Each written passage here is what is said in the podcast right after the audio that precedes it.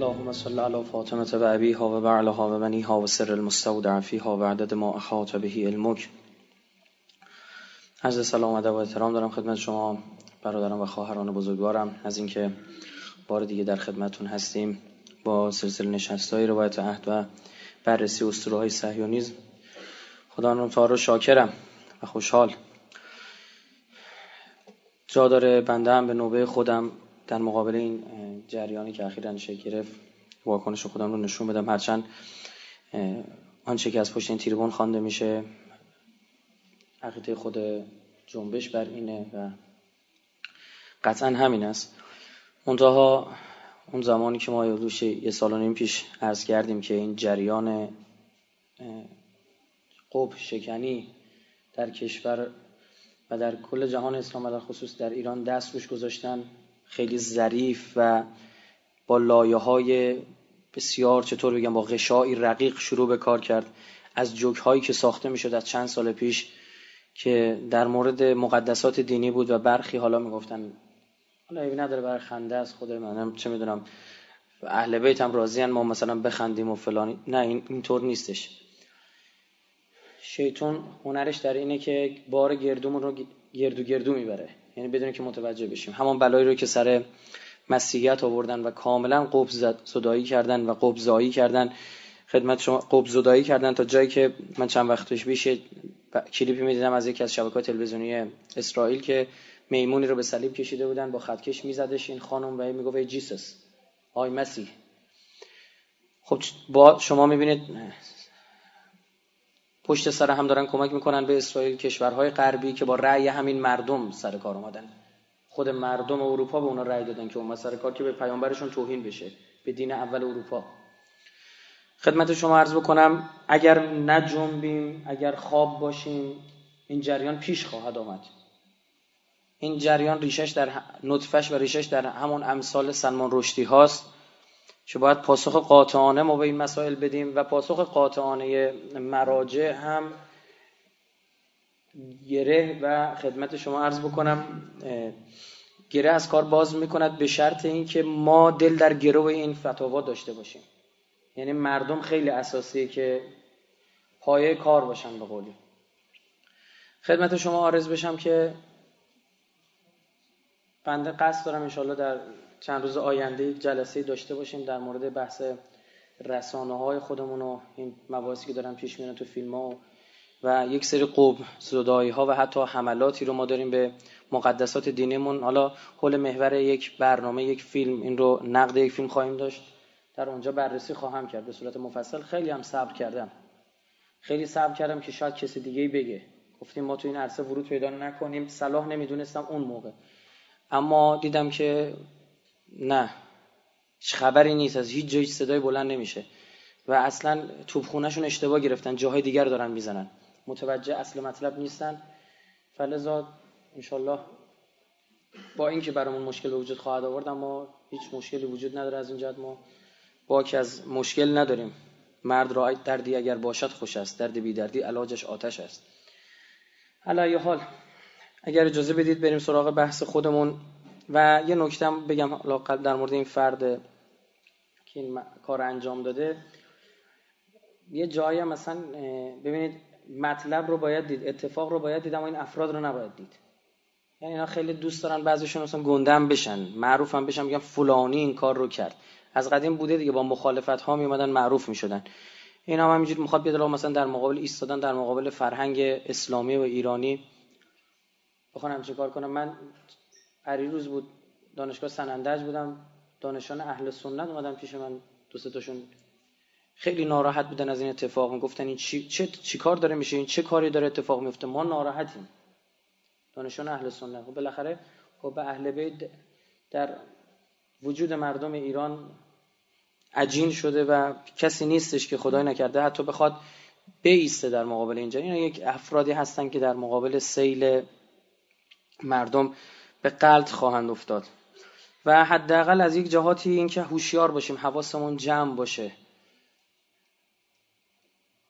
به خودمون بیایم. من دفعه قبل عرض کردم گفتم تو این همه امام دو سال یه سال و نیم پیش در مشهد عرض کردم گفتم تو این همه امام اینا اومدن به امام هادی موقعی که جریان فیسبوک رو انداخته بودن اومدن توهین کردن. ما باید حواسمون جمع بشه. حالا علاوه بر مسائلی که حالا بحث زیارت جامعه کبیره من فردی رو می‌شناسم که از سال 67 تفسیر زیارت جامعه کبیره رو شروع کرده هنوز تموم نشده. خدا. از سال 67 شروع کرده هنوز تموم نشده.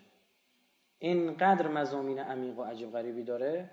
خدمت شما عرض بکنم که اما در میان امامان بپذیریم که امام هادی امام مظلومی است یعنی نمی‌خوایم بریم بشناسیم. این خیلی درده بر ما و ننگه بر ما و وای بر ما که یه صفحه درست کنن جنبش نمی‌دونم مثلا چیه یادآوری امام هادی به شیعیان. که یا حواست باشه همچه امامی هم داری علی حال حواسمون رو جمع بکنیم که باید پاسخگو باشه. خب بدون فوت وقت من میرم سراغ بحثمون. این بحث قوم برگزیده هر کاریش می‌کنیم تموم نمیشه. این جلسه هم تموم نخواهد شد. خدمت شما عرض بکنم که ببینید دوستان ما جلسه قبل در مورد مباحث مربوط به اینکه چه چور شد اینها خودشون رو برگزیده دانستن صحبت کردیم رسیده بودیم به بحث یکتاپرستی. که چون ما یکتاپرستیم قوم برگزیده ایم و بررسی کردیم ببینیم حالا یکتاپرستن یا یکتاپرست نیستن. او بحث خدمت شما عرض بکنم اعتقاد به برکت مقدس و اتحاد الهی با شاخینه را بررسی کردیم این جلسه ادامه بحث یکتاپرستی رو میگیم تا بریم سراغ برداشت‌های مختلف از مفهوم برگزیدگی در کلام خود بزرگان یهود. من اشاره می‌کنم به ماجرای حضرت الیاس. حضرت الیاس در قرآن نام مبارکشان آمده تکرار شده. و زکریا و یحیی و عیسی و الیاس کل من الصالحین انعام 85 و در صافات 125 آمده. و ان الیاس لمن المرسلین اذ قال لقومه لا تتقون اتدعون بعلا و تدرون احسن الخالقین. اینجا جزء یک آیه ما داریم در قرآن که به بت بعل اشاره کرده همین آیه است. که حضرت الیاس برگشت به قوم خودش گفت چیکار می‌کنید تقوای الهی رو کنار گذاشتید. آیا بعل را به خدایی میپرستید و فراموش کردید به بهترین آفرینندگان را؟ معادلش در در عهد عتیق خدمت شما عرض کنم در کتاب اول پادشاهان باب 18 ماجرا آمده که ببینیم آیا واقعا جریان یکتا پرستی که مد نظر یهودیان هست و برش دامن می‌زنن آیا از ابتدای ها پرست بودن یا یه جاهایی لغزش کردن؟ هرچند گفتیم برخی از اینها قبول کردن که عهد رو شکستن و میگن ما حق نداریم پامون رو به ارض مقدس بذاریم مثل فرقه نتوریکارتا اینا میگن ما پامون حق نداریم اگه بذاریم گناه کبیره انجام دادیم چون ما عهد رو شکستیم. بله با ما عهد بس ما قوم برگزیده شدیم اما خرابش کردیم. دیگه هیچ کاری نمیشه انجام داد.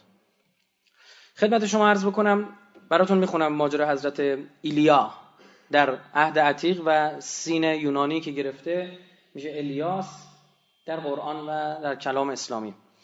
مگر آقایم اطلاع ندارد از آنچه من هنگامی که ایزابل انبیای خداوند را میکشت کردم. ایزابل با آهاب ازدواج کرد دختر اتباعل بود. ایزابل بسیار یک زن بسیار صفاک و عجب غریبیه. علاقه زیادی به کشتن انبیاء بنی اسرائیل داشت. تعداد زیادی از پیامبران بنی اسرائیل همین یک نفر می‌کشه. هر جا می‌فهمید پیغمبری آمده در هر قومی پیداش می‌کرد قتل عام می‌کرد پیامبران رو به بدترین شکل ممکن. کردم که چگونه صد نفر از انبیای خداوند را پنجاه پنجاه در مقارعه پنهان کرده ایشان را به نان آب پروردم مقاره یعنی قار. و حال تو می‌گویی برو و آقای خود را بگو که اینک ایلیاس و مرا خواهد کش میگه 50 تا 50 تا همینجوری 100 تا پیغمبر اینا زدن کشتن. فقط یه من موندم. میگه حالا اومدی پیغام فرستادی که ایزابل پیغام فرستاد که برو ایلیا رو بگو تو هم پیدا کنم میکشمت. فقط تو موندی. این اصلا اسمشون هم ایزابل از ایزابل گرفته شده بود. باز هم نام بل در اسم اینها به لحاظ ترمینولوژی اتیمولوژی قابل شناسایی است. ایلیا گفت به حیات یهوه که به حضور وی ایستادم قسم که خود را امروز به وی ظاهر خواهم نمود. گفت میرم پیش ببینم خواهد چیکار کنه. پس اوبدیا برای ملاقات آخاب رفته او را خبر داد و آخاب به جهت ملاقات ایلیا آمد.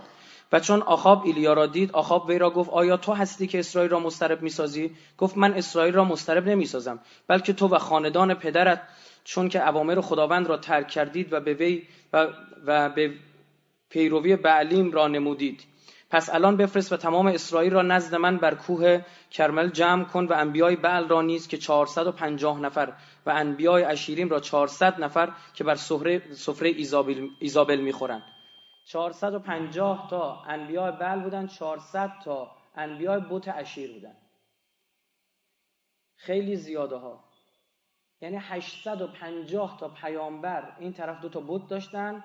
خدای به اون بزرگی. یه پیغمبر دیگه بیشتر براش نمونده به نام حضرت الیاس. حضرت الیاس گفت ابی نداره من حاضرم یه داربی انجام بدم. عین داربی که حضرت موسی انجام داد. جمعشون که نمی‌خوان چیکار کنن. حضرت موسی مگه هزار تا کاهنا و ساهران جمع نشدن؟ اونا انبیاء بت‌های مصری بودن دیگه. اونا رابطان خدایان را و نمی‌دونم چی و چی و چی بودن. گفت همه رو جمع کن تا بهت بگم.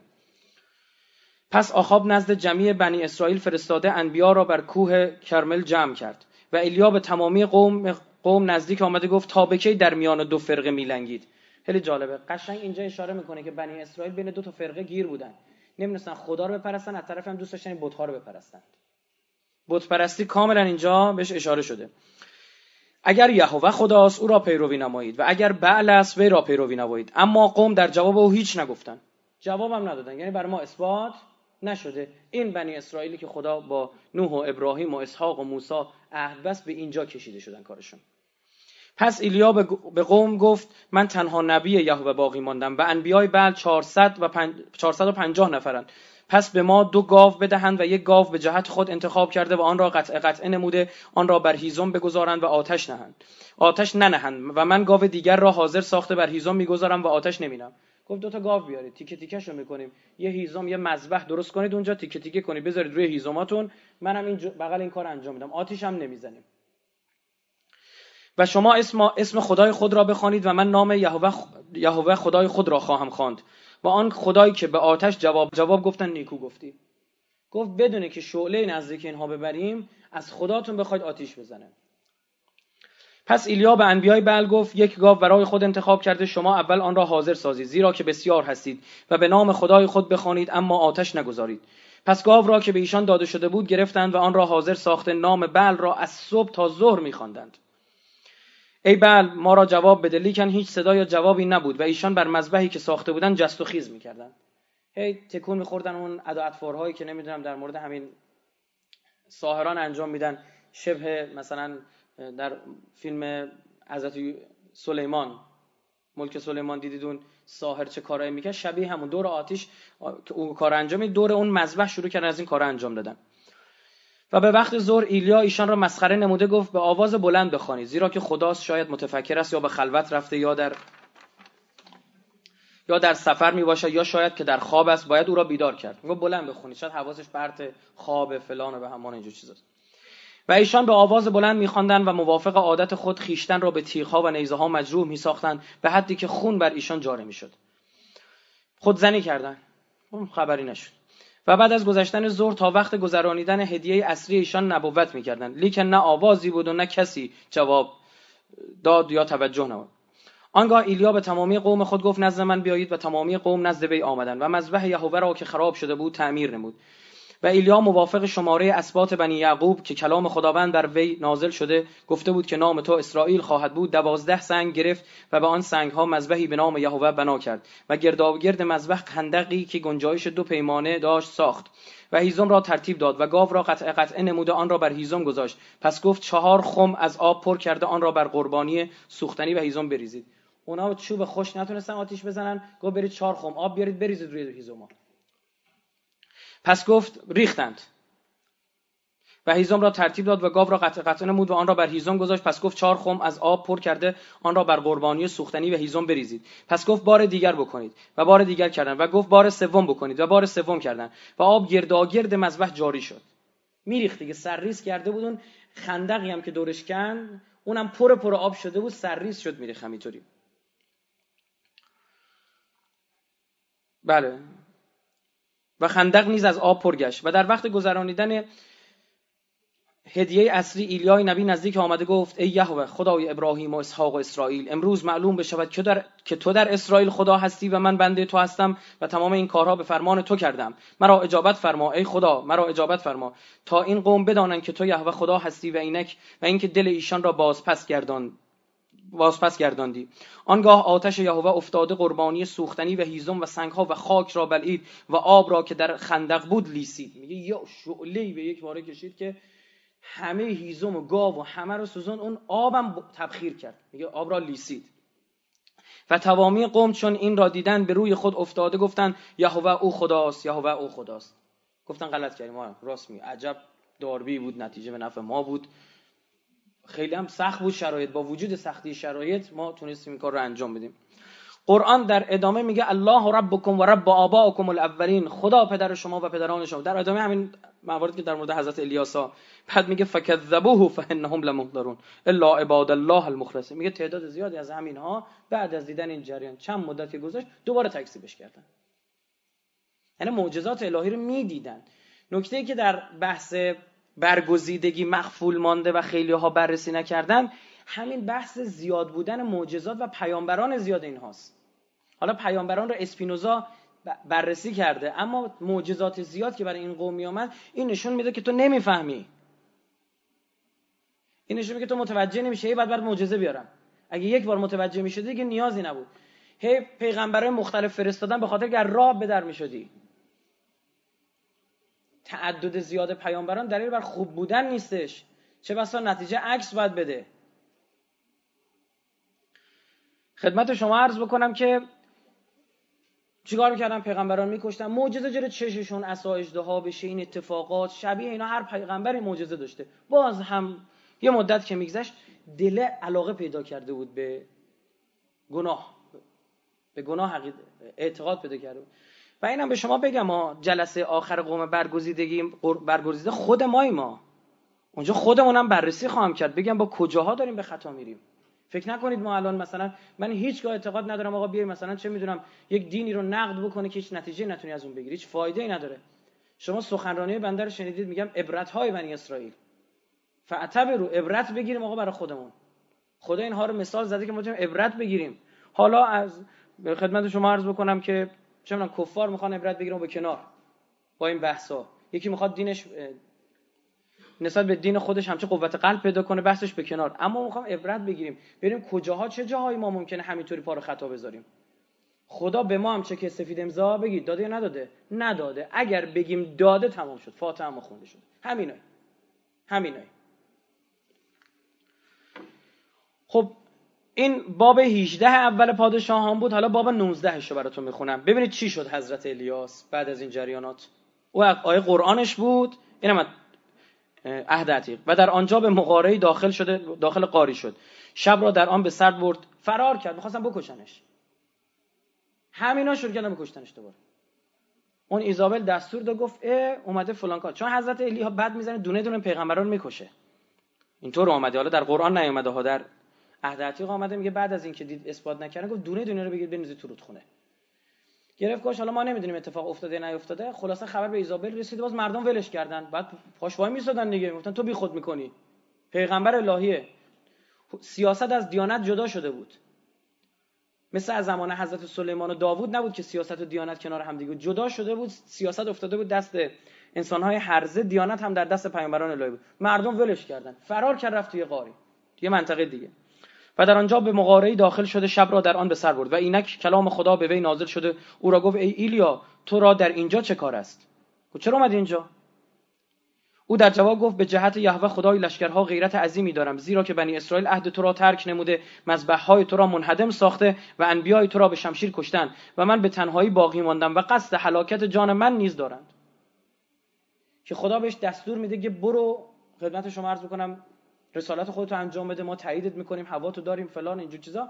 بعد از ایشون هم بحث پیامبری پیامبران دیگه مطرح مثل الیسع که این ام الیشع هم آمده که عرض کردیم جلسات قبل این الیسعی که در قرآن داریم یا همین الیسع هم در همین دوره هستش یا الیوشع مد نظر بوده که هر دوتا سند براش وجود داره. اما در تورات اسم الیشع یا الیسع هم آمده.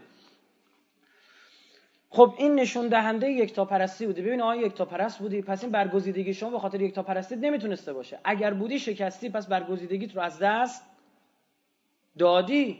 خیلی این آیه قرآن که شما حالا قبول نداری دیگه این آیه کتاب خودتونه دیگه. بعد از اون هم اتفاق افتاد. حتی اینها این بحثی که هدف وسیله رو توجیه بکنه بسیار بسیار خطرناک بود در یهودیت. همین اتفاق افتاد. نمونهش خدمت شما عرض بکنم. سوره نساء 51 که خدمت شما عرض کنم خداوند متعال علم تر الی الذین اوتوا نصیبا من الکتاب یؤمنون بالجبت و الطاغوت و اون ماجراها رو داره تعریف می‌کنه. آیا کسانی را که از کتاب بهره یافتن ندیدی که به هر بتی و تقیانگری میگروند و درباره کافران می‌گویند اینان از مؤمنان ره یافته ترند؟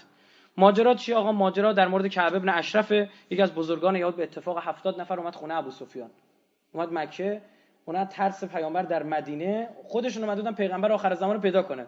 دیدن از نژاد خودشون نیست؟ از فرزندان ابراهیمه اما از شاخه اسحاق نیست به دشمنی بلند شدن. اومدن خونه ابو سفیان مشرک. بعد خدمت شما عرض بکنم با هم یه بحثی بریزن که با همدیگه پیامبر رو بزنن. یه اتحادی برقرار کنن. ابو سفیان خیلی ازش استقبال کرد و تعریف و تمجید و تو یه دونه ای به تو هیچ نداریم کار درسته. با ما کمک کن می‌تونیم شکستش بدیم. ما اینو می‌شناسیم فلان.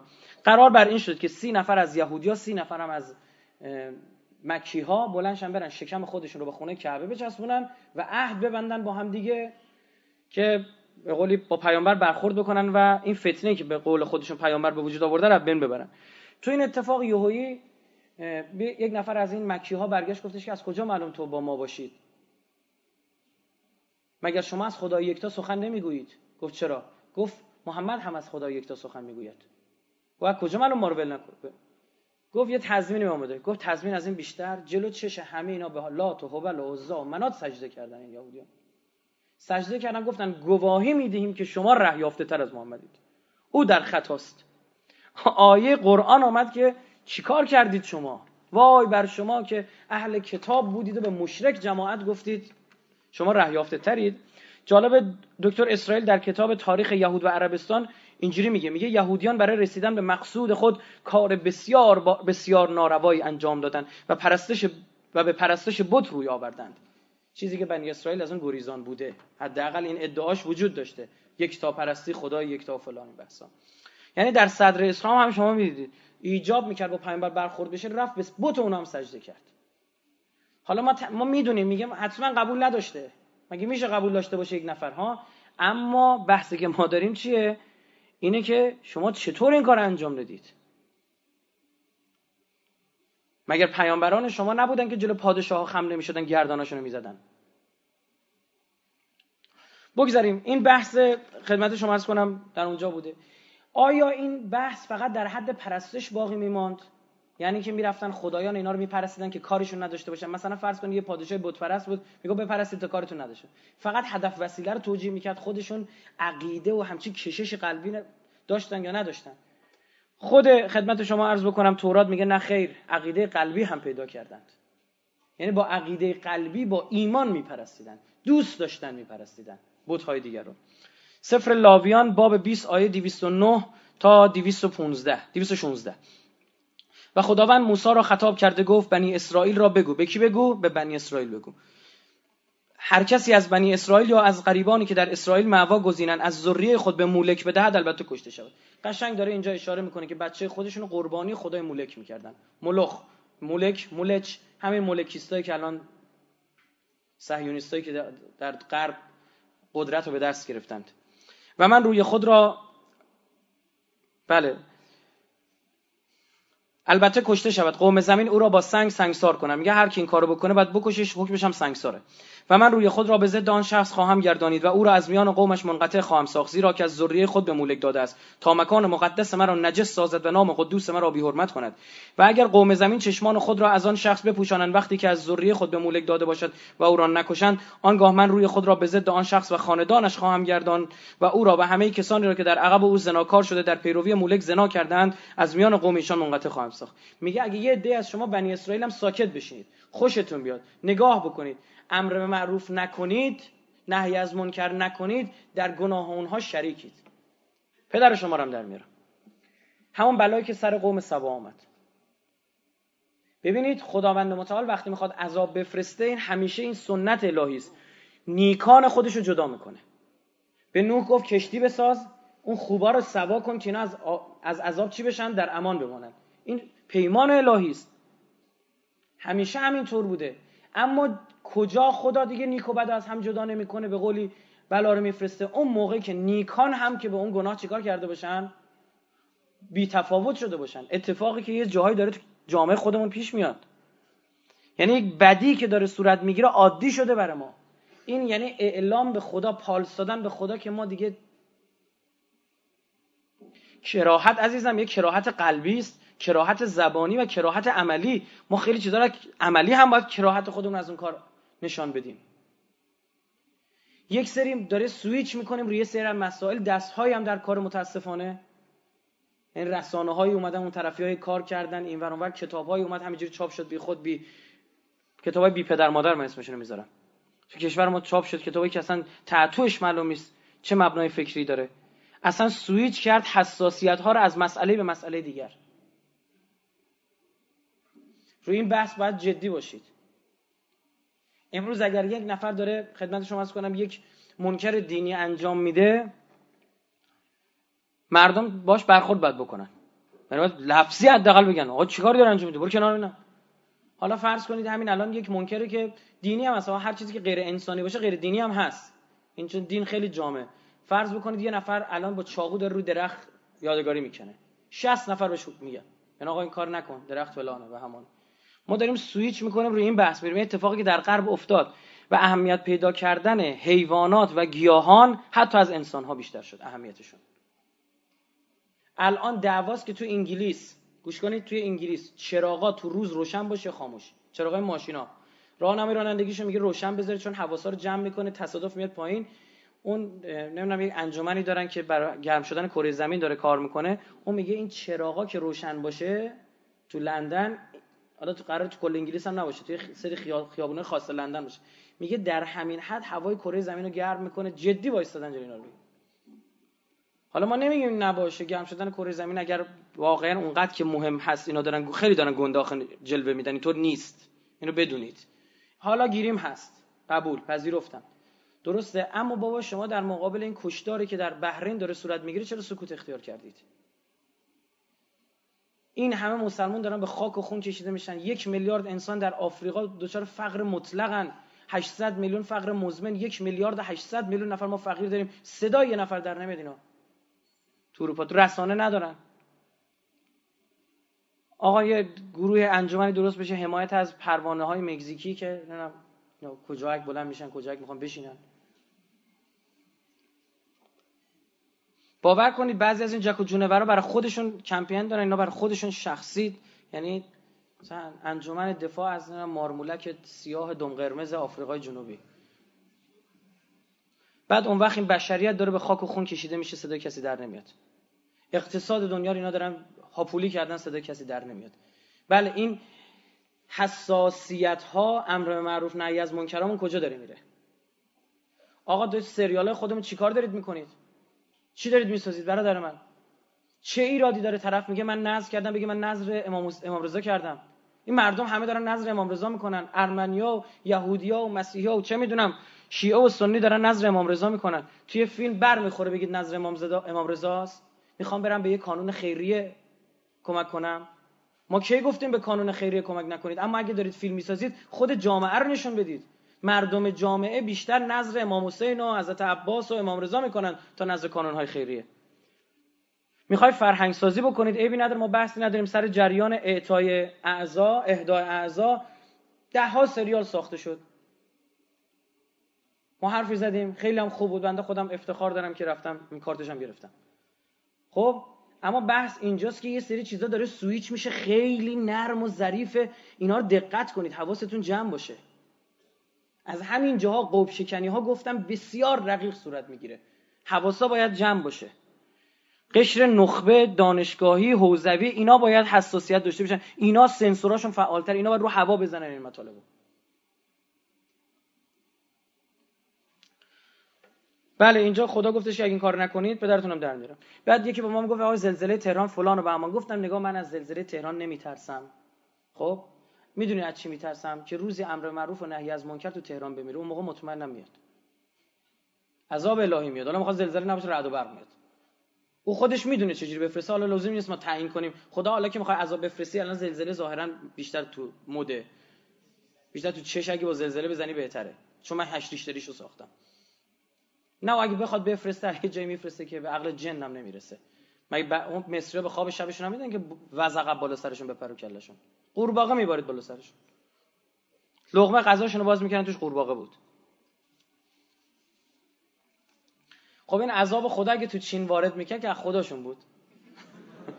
می‌گفتن امداد الهیه. خدا می‌دونه کجا باید چی بفرسته. یه صلوات ند بفرمایید.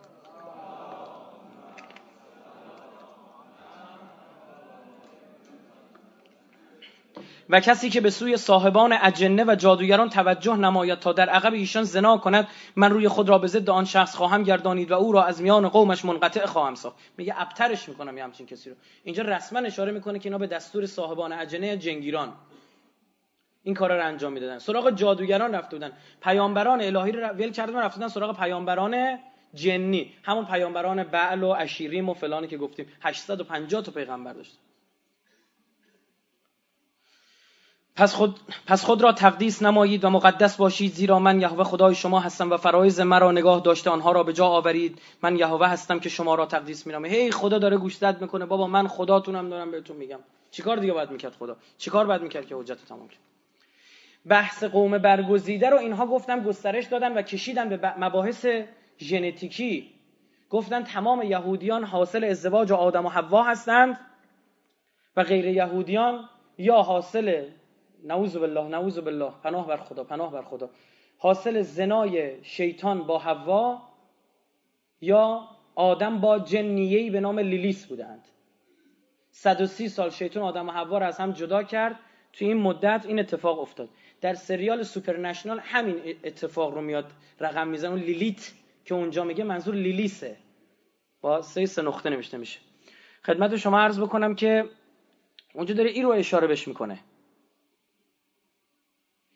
پس همه یهودیان حلال زاده هستند. و خدا به غیر, حرام به غیر حلال زاده پیامبری نمی‌دهد و حرامزادگان نمی‌رسد. به زنازادگان نمی‌رسد. حال این زنازادگی چند جور مطرح کردن؟ یا اون زنازادگی کلی یعنی فرزندان شیطان و لیلیس. دو زنازادگی قبیلگی که فلان قبیله کلا زنازادن. فلان قبیله کلا چی هن؟ زنازادن. پناه بر خدا. اینجوری حکم کلی دادن خیلی سخته خیلی سخته. یعنی چه دلی می‌خواد آدم داشته باشه. بعد تو این هیروبیر شیطنت های صورت گرفت توسط اون صهیونیستاشون. حالا هرچند اون موقع صهیونیسم وجود نداشته صهیونیسم قرن 19 20 به وجود آمده صهیونیسم سیاسی. اما ریشه های اونها اون شیاطین و منل انسشون حالا با مناقشه لفظی نکنن برخی. همین پدر سوخته هاشون همونه که شیش خورده داشتن همونه که تحریف کردن.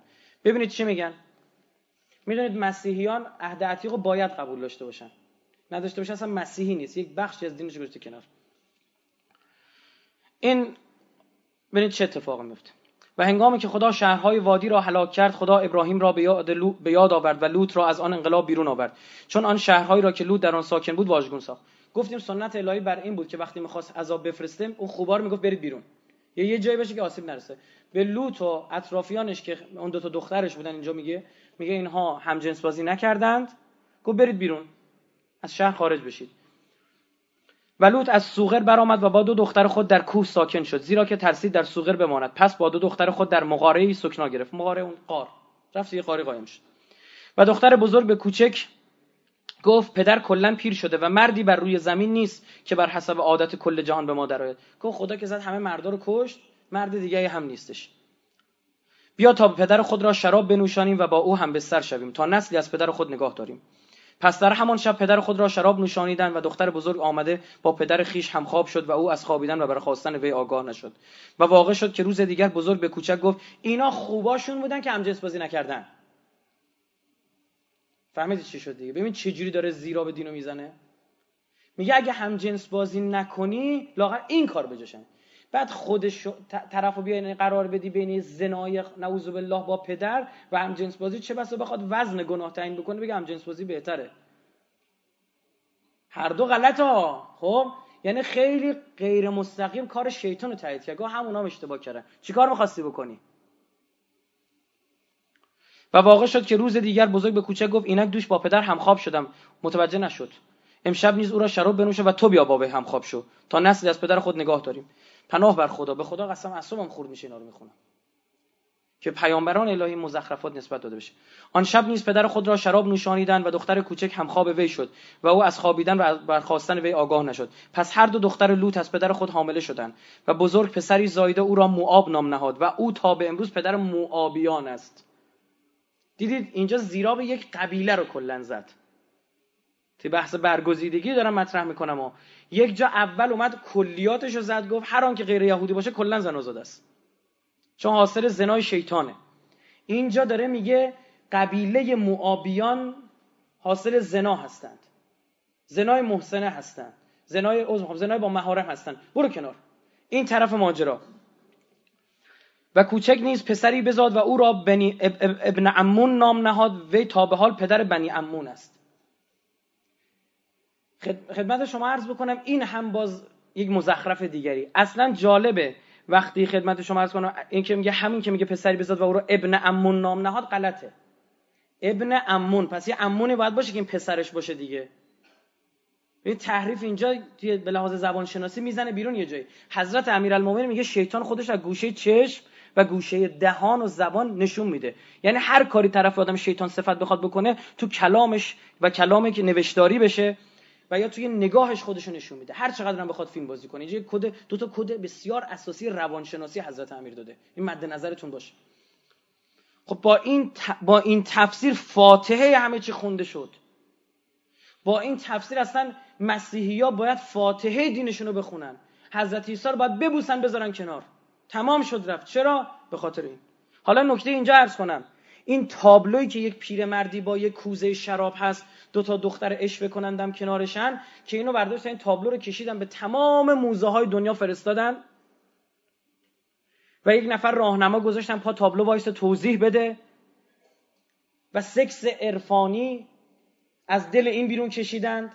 و بعدها آقای اوشو کتابهایی که نوشت در ادامه همین مسیر بود. وقتی من میگم بیا آقا برجک جریان رو بزنیم اینه شما درگیر خودتو کردی با چهار تا بچه اون پایین. سکس عارفانه رو بنیانگذارش همین صهیونیستان.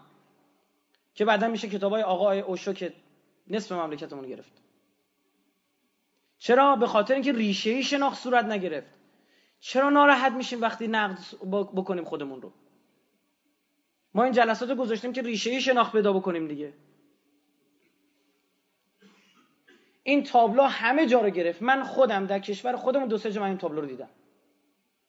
که پیرمردیه حالت مستی اینجور افتاده روی قطعه سنگی شبیه توی قاره. افتاده نیمه مسته یه حالت بیهوشی داره. بعد دو تا دخترم با اشوه و ناز این کناش وایستادن. این همون دو دختر لوط و اینم مثلا نعوذ بالله حضرت لوط و اون جامم جام شراب و اون کوزه کوزه شرابه.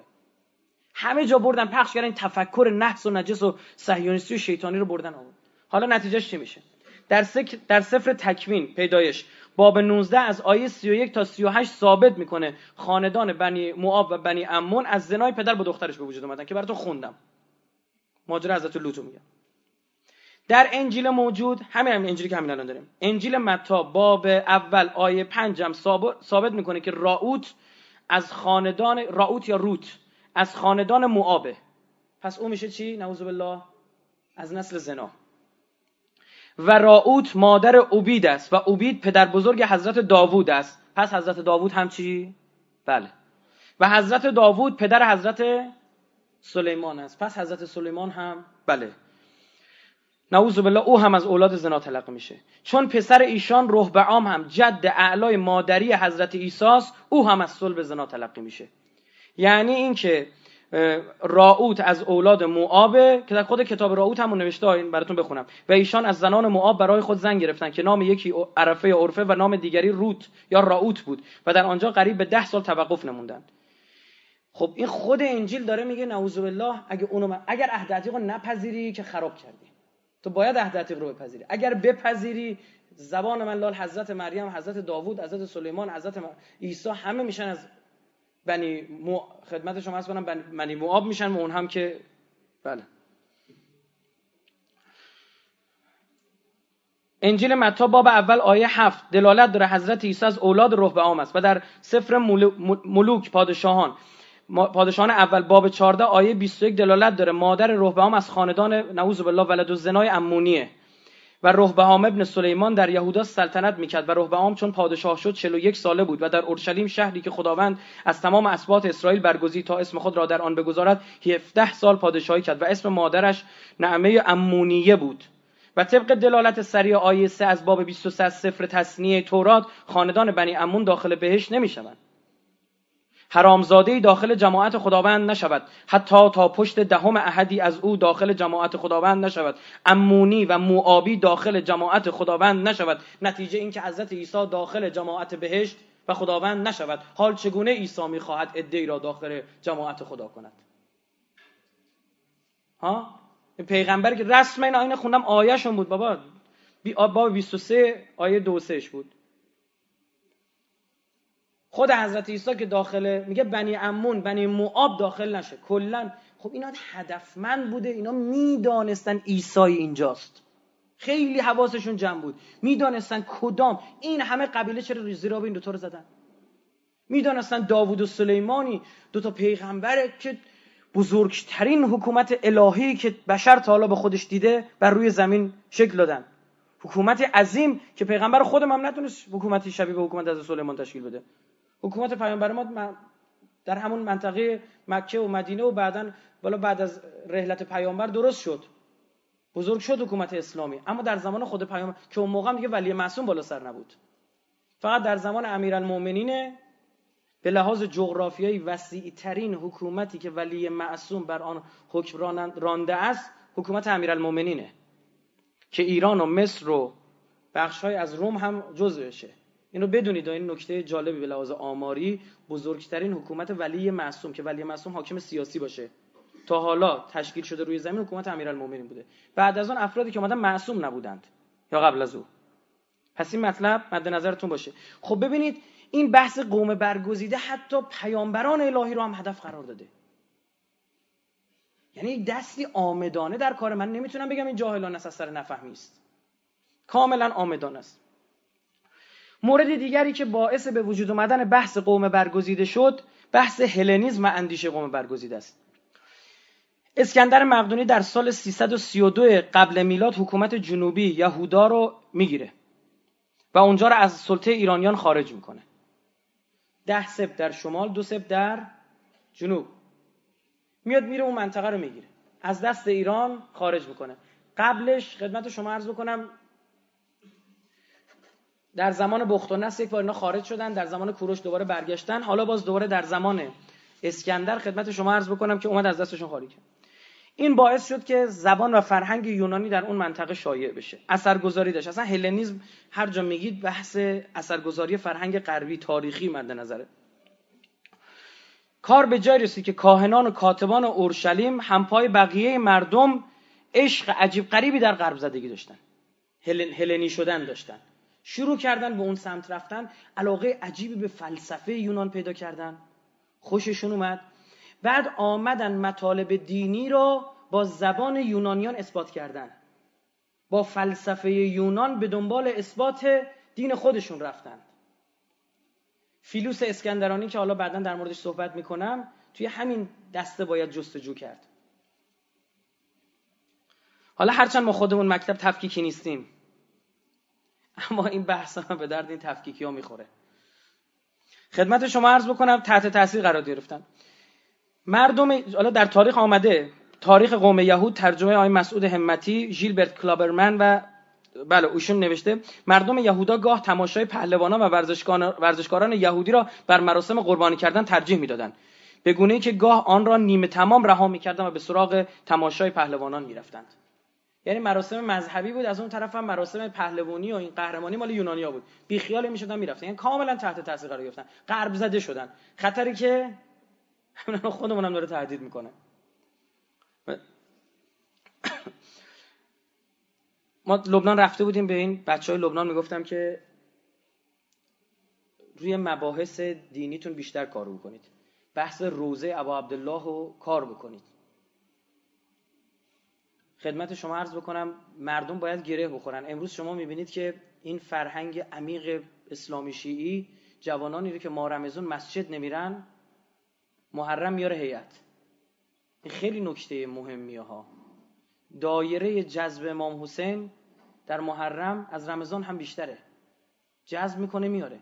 این نکته عظیمی است. من اونجا به بچه های حزب گفتم که به اون لبنانی های حالا چون دانشجوهاشون اینا که اومده بودن سراغ ما بهشون گفتم که آقا برید این بحث و روزه ابو عبدالله رو جدی کن چون ندارن.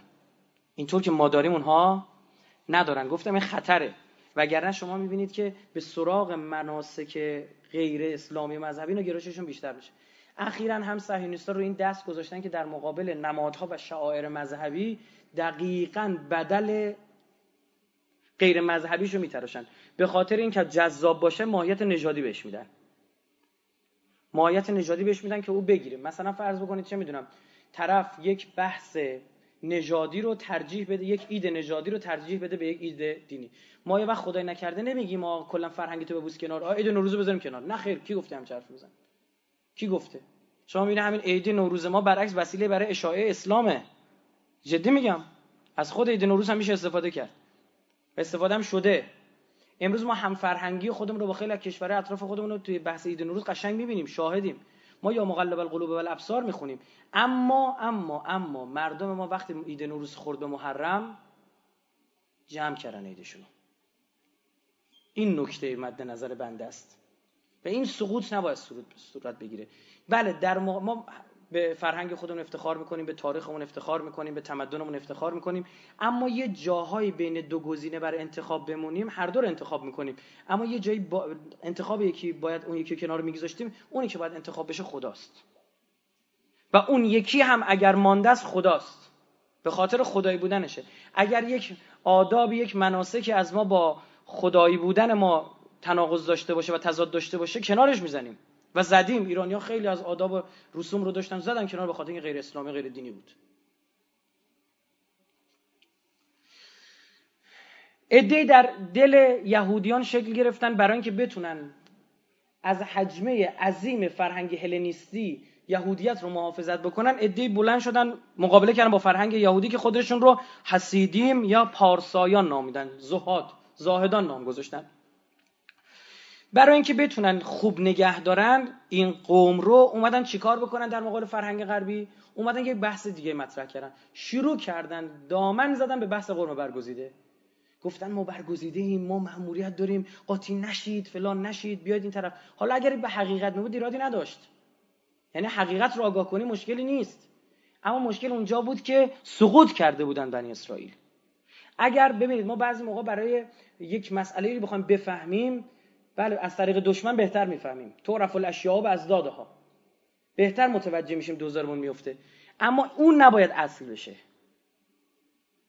یعنی در کنار اون این طرف هم باید مطرح بشه. ما جلسه داشتیم با چند تا از این عزیزان می‌گفتم که آقا ما توی بحث صهیونیسم داریم صحبت می‌کنیم وظیفه من نیست بیام در مورد اهل بیت صحبت بکنم.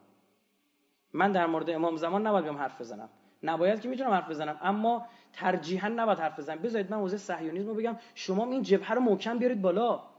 من مباحث آخر و زمانی غرب دارم توضیح میدم پیچ و مورش رو وا می‌کنم. شما این طرف بیاید اون مباحث ایجابی رو کلا مطرح کنید. من سلبی دارم برخورد می‌کنم. شما ایجابی در مجموع جبهه تشکیل بدیم. اما خب خداییش می‌بینم بعضی جاها کمکاری من مجبور من ورود پیدا می‌کنم. که این کار من نیست. برخی از جوانان میگن آقا تو رو خدای سخنرانی هم در مورد مثلا چه می‌دونم حجاب بذار. خیلی بهم گفتن. میگم ایرادی نداره بخوام بذارم می‌ذارم. اما این وظیفه من نیست. من باید برم فوقش حجاب بخوام مطرح کنم بگم آقا بی حجابی اثرش در غرب این شده. اما آثار مثبت و ایجابی حجاب رو افراد دیگری باید بیان طرح بکنن. در مجموع یک جبهه باشه. یکی آرپیجی می‌زنه یکی هم تیربار می‌زنه. والا بلا تیربارچی رو بذاری پشت F14 هیچ کاری نمی‌تونه انجام بده. فاتحه هواپیما رو می‌خونه. باید بره تخصصش رو پیدا کنه. فلان توی اون بحث چی؟ بعد ورود پیدا بشه. در مقابل اینها پس این باعث شد که دو تا حتی در خود یهودیت هم یه فرقه از خاخام ها و دینی هاشون میشه گرفت نه خیلی خیلی خوبه. مگه هلنیسم چیه؟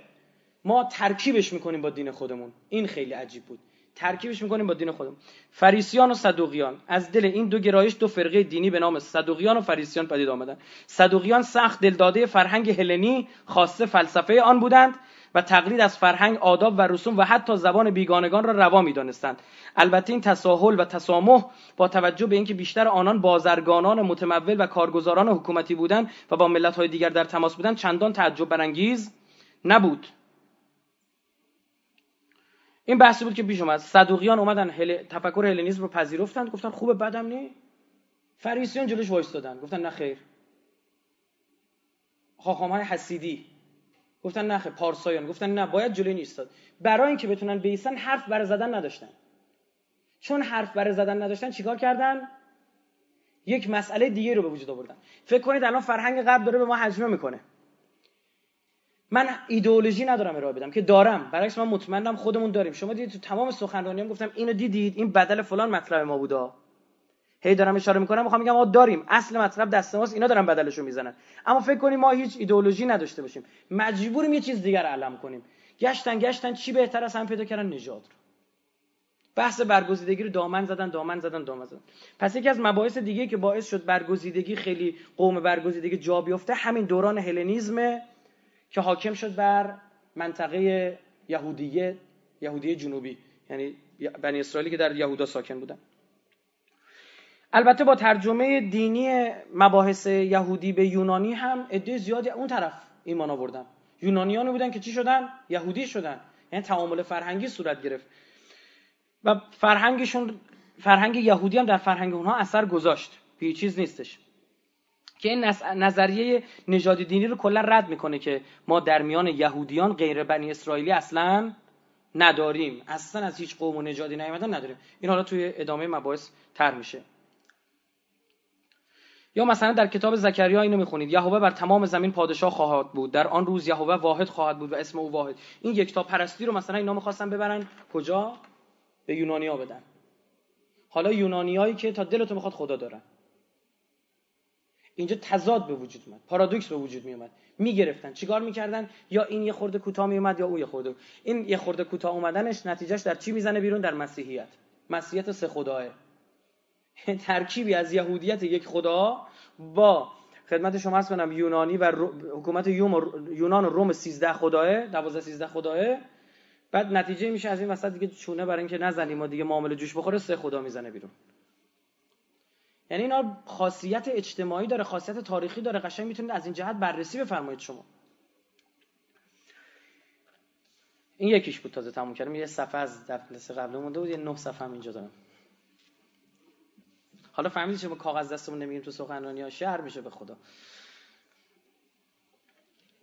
برداشت های مختلفی که از مقوله برگزیدگی وجود داره در بین تفکرات اندیشمندان و بزرگان اونها و به صورت خلاصه به غربی ها هم اشاره کردم این براتون جالب خواهد بود. ما الان بحث عهد رو بررسی کردیم بحث محبت رو بررسی کردیم بحث یکتاپرستی رو بررسی کردیم بحث هلنیزم رو بررسی کردیم. داریم همینجوری اینجوری آروم آرام جلو میایم تا ببینیم از دل اینها با شاخه های اینها چی بوده. اون سرفصل کلی بود این سرفصل ریزشه که من سری می‌گذارم. چون تو اون کلیت خیلی از اینها رو پاسخ دادم.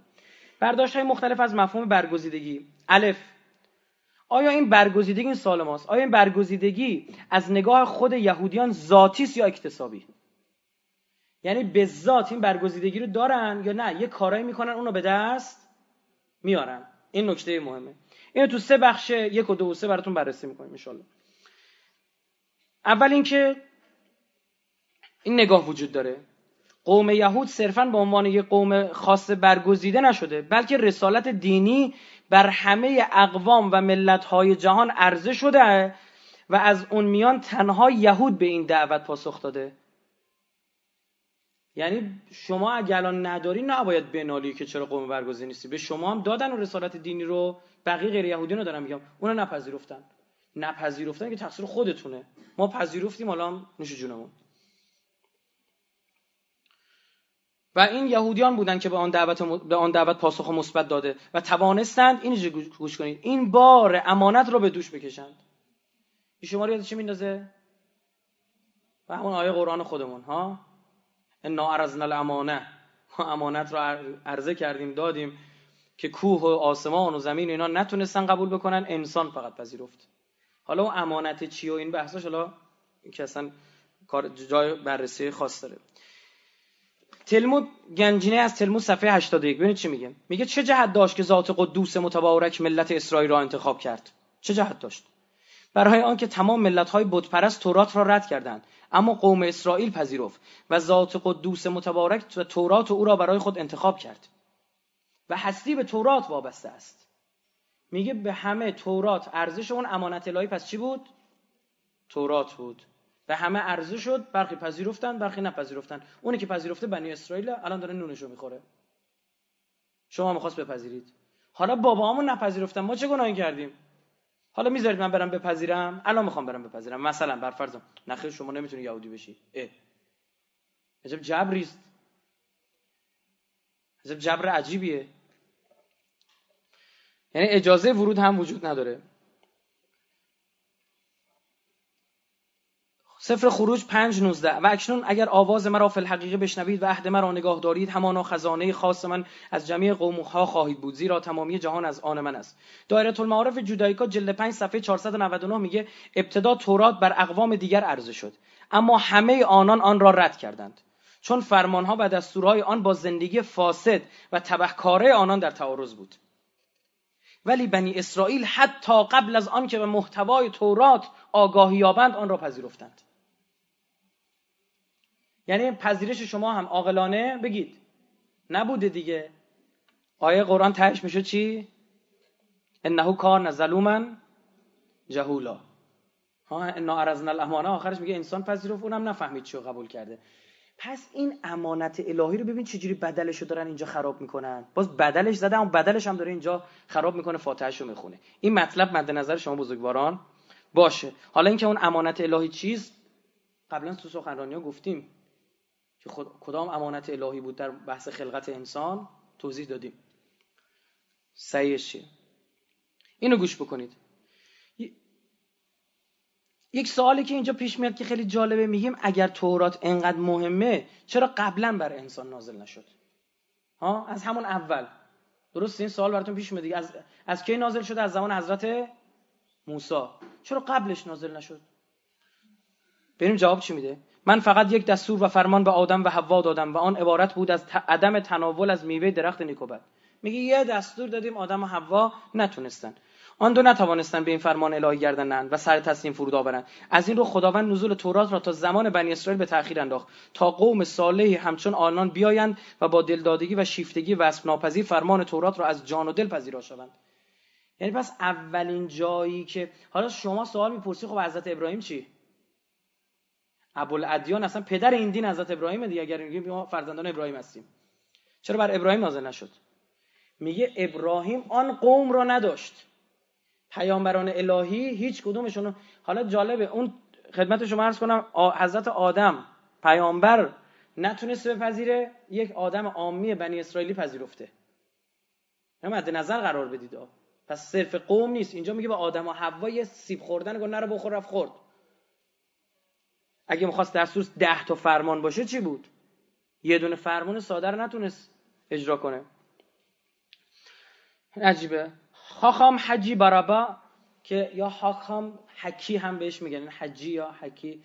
یکی از دلایلی که اینها خیلی یهودیان علاقه داشتن اسم حاجی بر خودشون میذاشتن. یه مسلمان ها می‌گفتن اینا مکه رفتن؟ برخیشون مارانوس ها که مکه هم می‌رفتن. مکه می‌رفتن. اما اون حاجی که اونا میگن حجی اسم که پیامبرانشون بوده. این کلمه اینا استاد بازی با چی هن؟ با کلماتن یحرفون الکلمه عن مواضع نگاه کنید ببینید کدام یک از این دو بزرگتر است. از ما می‌پرسه. جورج آرتور باتریش در کتاب تفسیر در, در تفسیر کتاب مقدس جلد صفحه 972 میگه. میگه خاخام خاخام حجی برابا میگه که نگاه کنید ببینید کدام یک از این دو بزرگتر است. جهان یا تورات؟ کدامی که نظر خاصی ندارید ها؟ حالا ببینیم چیه. استدلال آورده ایشون ادعا میکن تورات. می‌خواد دلیل چیه؟ می خداوند به مدت هفت روز جهان را خلق کرد. اما برای نزول تورات به چهل روز کامل نیاز داشت. خب ببینید. عجیبه ها. حالا نمی‌خوایم ورود بحث قرآنی بکنیم اما آخه مگه خدا خدایی که تو قرآن معرفی میشه کن فیکون. تمام. انا انزلناه فی لیلت القدر. خب خدای که قرآن رو دفعی نازل می‌کنه بر قلب پیامبر. حالا مثلا نمی‌دونم چی بگم به چه روز کامل خدا احتیاج داشته. در این نگاه تورات عامل اشتراکه. واژه هایی که یهودیان یک از واژه که خیلی استفاده می‌کنن واژه امت روحه. این روح و این عامل اتحاد خود تورات مد نظر Nation of the Spirit. قوم یهود از آنجا که فاقد سرزمین و زبان مشترکند نقطه تلاقی و پیوند آنان تورات و فرهنگ یهودی است. فاقد زبان مشترکند بله. اینا به زور دارن یک زبان وای زب... ببینید از آی بیات که توی حوزه زبان عبری کار کرده بپرسید. زبان عبری رو به زور دارن زندش می‌کنن. دارن تنفس مصنوعی بهش میدن. مثل زبان عربی اصلا قابل قیاس اصلا قاعده من نیست مثل عربی به اون شکل. خدمت شما عرض بکنم به زور دارن زندش می‌کنن که بتونن موارد دیگری هم بگنجونن. چون همون اعتقاد به تورات هم از بین رفته دیگه. لایکاشون اصلا قبول ندارن. سکما یهودی کافر داریم. مثلا تورات قبول خدا رو وجودش قبول نداره. پس اولی شد ببینیم که این ذاتیه یا اکتسابیه. بعد به دست بیارن یا خدا همینجوری بهشون داده. که دیدیم تو نگاه اول چی, چی شد؟ خدا همینجوری داده دو برگزیدگی و اختیار قوم یهود حکایت از برتری عرفی و نژادی آنها دارد. این نژاد اتوران فرق داره با بقیه. به ذات متفاوته. پاک خالصه. از دل این راسیونالیزم و نجات پرستی بیرون میاد که نمی‌تونی جمعش بکنی. می‌بینید خیلی از این الان نجات پرستی که بر دنیا حاکمه شما ببینید چه ریشه کهنی داره متاسفانه در این تفکر. حضرت ابراهیم به خاطر خلوص و عدم اختلاط نژادیش برگزیده شد. و یهود نیز تنها به این دلیل که از نسل او بودن برگزیده شد. و در تلمود میگه قوم یهود مقدس و سرورند. دنیا فقط برای جماعت بنی اسرائیل خلق شده است. هیچ کس به جز بنی اسرائیل نمی‌تواند ادعا کند فرزند خداست. مهر و محبت خدا از آن, از آن جماعت بنی اسرائیل است و بس. دایره المعارف یهود نوشته های المسیری جلد 5 صفحه 72 پس نجات فرق می‌کنه آقا ژنش فرق می‌کنه. ارنست رنان میگه که بسیاری از کسانی که از نژاد یهود سخن می‌گویند و گاه راه افراط نیز پیموده و به صهیونیسم معروفند. با افرادی که با یهودیان سر ستیز دارند یعنی کیا؟ آنتی سمیتیست ها در این نکته هم داستانند که یهودیان از سایر اقوام دنیا متمایزند و نباید با سایر اقوام درآمیزند. میگه شما خیلی جالب با این تفکرتون هیچ فرقی با دشمنان خودتون ندارید. آنتی سمیتیست میگن نجات نجسه. نژاد سامی نژاد نجسیه اصلا نباید با نژاد دیگر نژادها آمیخته بشه. اینا باید جدا باشن. همون بهتر جدا باشن. اینا از این طرف میگن ما چون نژاد پاکیم نباید جدا باشیم. نتیجهش یکی میشه. میگه شما دو نوع تفکر انقدر احمقانه و ابلهانه بوده که نتیجه واحد به وجود آورده. چطور میشه یک اتفاق در آن واحد هم به درد دشمنت بخوره هم به درد تو بخوره؟ ارنست رنان میخنده به این مطلب. ویل دورانت جلد یک صفحه 354 چیزی به نام نژاد یهود در تاریخ و نیز به لحاظ بیولوژیکی وجود ندارد بلکه آن را باید در یاوهگویی های صهیونیست ها سراغ گرفت میگه اصلا نژاد یهود هم قبول ندارن. که تحقیقی انجام شد و این نتیجه هم اثبات کرد؟ رافائل پاتای مدیر تحقیقات انستیتو تئودور هرزل در خود تلاویو در اسرائیل میگه. میگه یافته های مردم شناسی نشان می‌دهد که برخلاف نظریه شایع چیزی به نام نژاد یهود وجود ندارد. بررسی درباره یهودیان از مناطق مختلف جهان مسلم میدارد که اینان از نظر ویژگی های جسمانی قامت وزن رنگ پوست بافت و رنگ مو رنگ چشم دنباله جمجمه دنباله چهره گروه خون و غیره شدیدا با هم تفاوت دارند. و به همین دلیل استوار کردن صهیونیسم بر ایده مردم یهود از چی؟ مزخرفات است. الان شما یهودی چشمابی دارید اشکنازی یهودی سفارتین دارید که مثلا یهودی آفریقایی یهودی آسیایی. خب این چه چجوری شده؟ این همه علم ژنتیکو که دیگه شما نمی‌تونی گول بزنی. باز عکسش هم داریم که انشالله یه جلسه ویژه باید در مورد اون توی بحث گفتم باید عهد خودمون رو هم بررسی بکنیم. ببینیم اگه با اون عهد نبسته اگه با ما بسته ما کجای کاریم؟ کجای جریانیم؟ چجوری داریم پیش میریم؟ این ایرا اشتباهات رو نداشته باشیم. این طرف جریان مثلا مینا دکتر افشاریان بناب میاد بررسی می‌کنه روی ژن مادری کل ایرانیان و خدمت شما عرض می‌کنم و افرادی که زبان دیگر دارن در ایران. مثلا ترکی صحبت می‌کنن یا مثل ترک های ما عرب های ایرانی فلان و غیره بررسی کرده بود. در مورد آذری های ایران گفته بود که 98 درصد اشتراک نژادی من دیدم که در هیچ جا همچین اشتراکی وجود نداشته. 98 درصد. یعنی میگن از اصلا یه نژادن. حالا چی بوده چی شده نمی‌دونیم. با کار نداریم. اینجا که اصل علم ژنتیک داره اینو اثبات می‌کنه اینو نمی‌بینیم. اونجا که علم ژنتیک اثبات می‌کنه نبوده. اونا دارن میگن بوده. یعنی دقیقا یک مقوله رو این ور کره زمین دورش بزنه این طرف بیان به خوردمون بدن. خود ویلدورانت باز در ادامه میگه یهودیان در آغاز آمیخته ای از نژادها گوناگون بودن. میگه اون موقع اینقدر اینا نژاد پرست نشده بودن افراد دیگری رو هم به دینشون چیکار می‌کردن میپذیرفتند این مباحث اصلا نبود. جولیوس کرینستون در کتاب انتظار مسیحا در آین یهود ترجمه آیه توفیقی صفحه 153 میگه اگر مطالعات خود را با بررسی مطالب تورات و سنت آغاز کنیم خواهیم دید که قوم اسرائیل حتی در آغاز شگیری از, از عناصر متعلق به نژادهای مختلف فراهم آمده بودند. خواهیم دید که در آسیای صغیر سوریه و فلسطین نژادهای گوناگونی وجود داشتند. ابریان قدیم چنان که در بسیاری از موارد حتی در تورات آمده با تمام اقوام ساکن در این مناطق ازدواج کرده و در آمیخته بودند. یه این دیگه خیلی جوک بود که اینکه مثلا بگن چون نژادمون چون خاص بوده خدا به ما داده. و این بحث نژادی باز برمیگرده به همون اتحاد الهی ها. یعنی ژن جنی ندارن. ژن شیطانی ندارن. ژن تماما الهی و از آمیزش برکت مقدس و شخینا به وجود آمدند. این مسئله مورد مخالفت یهودیان اصلاحگرا قرار گرفت. و اونها گفتن احمقانه است. حتما باید این مسئله نژادی رو پاک کنیم. در دایره المعارف یهودیان یهودیت و صهیونیسم صفحه 72 میگه که دیوید فرید لاندر یهودیان را ترغیب می‌کند که مناسک و مراسم دینی خود را به زبان رسمی کشوری که در آن. سکنا گزیدند به جا آورند. زیرا یهودیان زمانی که در میان سایر ملل بیگانه به حساب می آمدند مناسک و دعای خود را به عبری اجرا می‌کردند. ولی در حال حاضر باید به سرزمینی که شهروند آن هستند عشق ورزند و زبان مردم همان دیار مراسم و مناسک خود را اجرا کنند. یعنی برخی از خاخاماشون این رویه به سمت نابود شدن یهود داره میره. یه چیزی هن الان به خدا قسم ازشون بپرسید صهیونیستا نه دینن نه نژادن نه ملتن نه قومن هیچی نمی‌دونن خودشون چیه. اگر همتون دینید چرا ما یهودی کافر داریم؟ درسته؟ اگر نژادید که اثبات شد نژاد هم نیستید. و چرا انقدر بر مقوله و تبل دینی بودن میکوبید؟ اگر یک قومید که از اقوام مختلفید.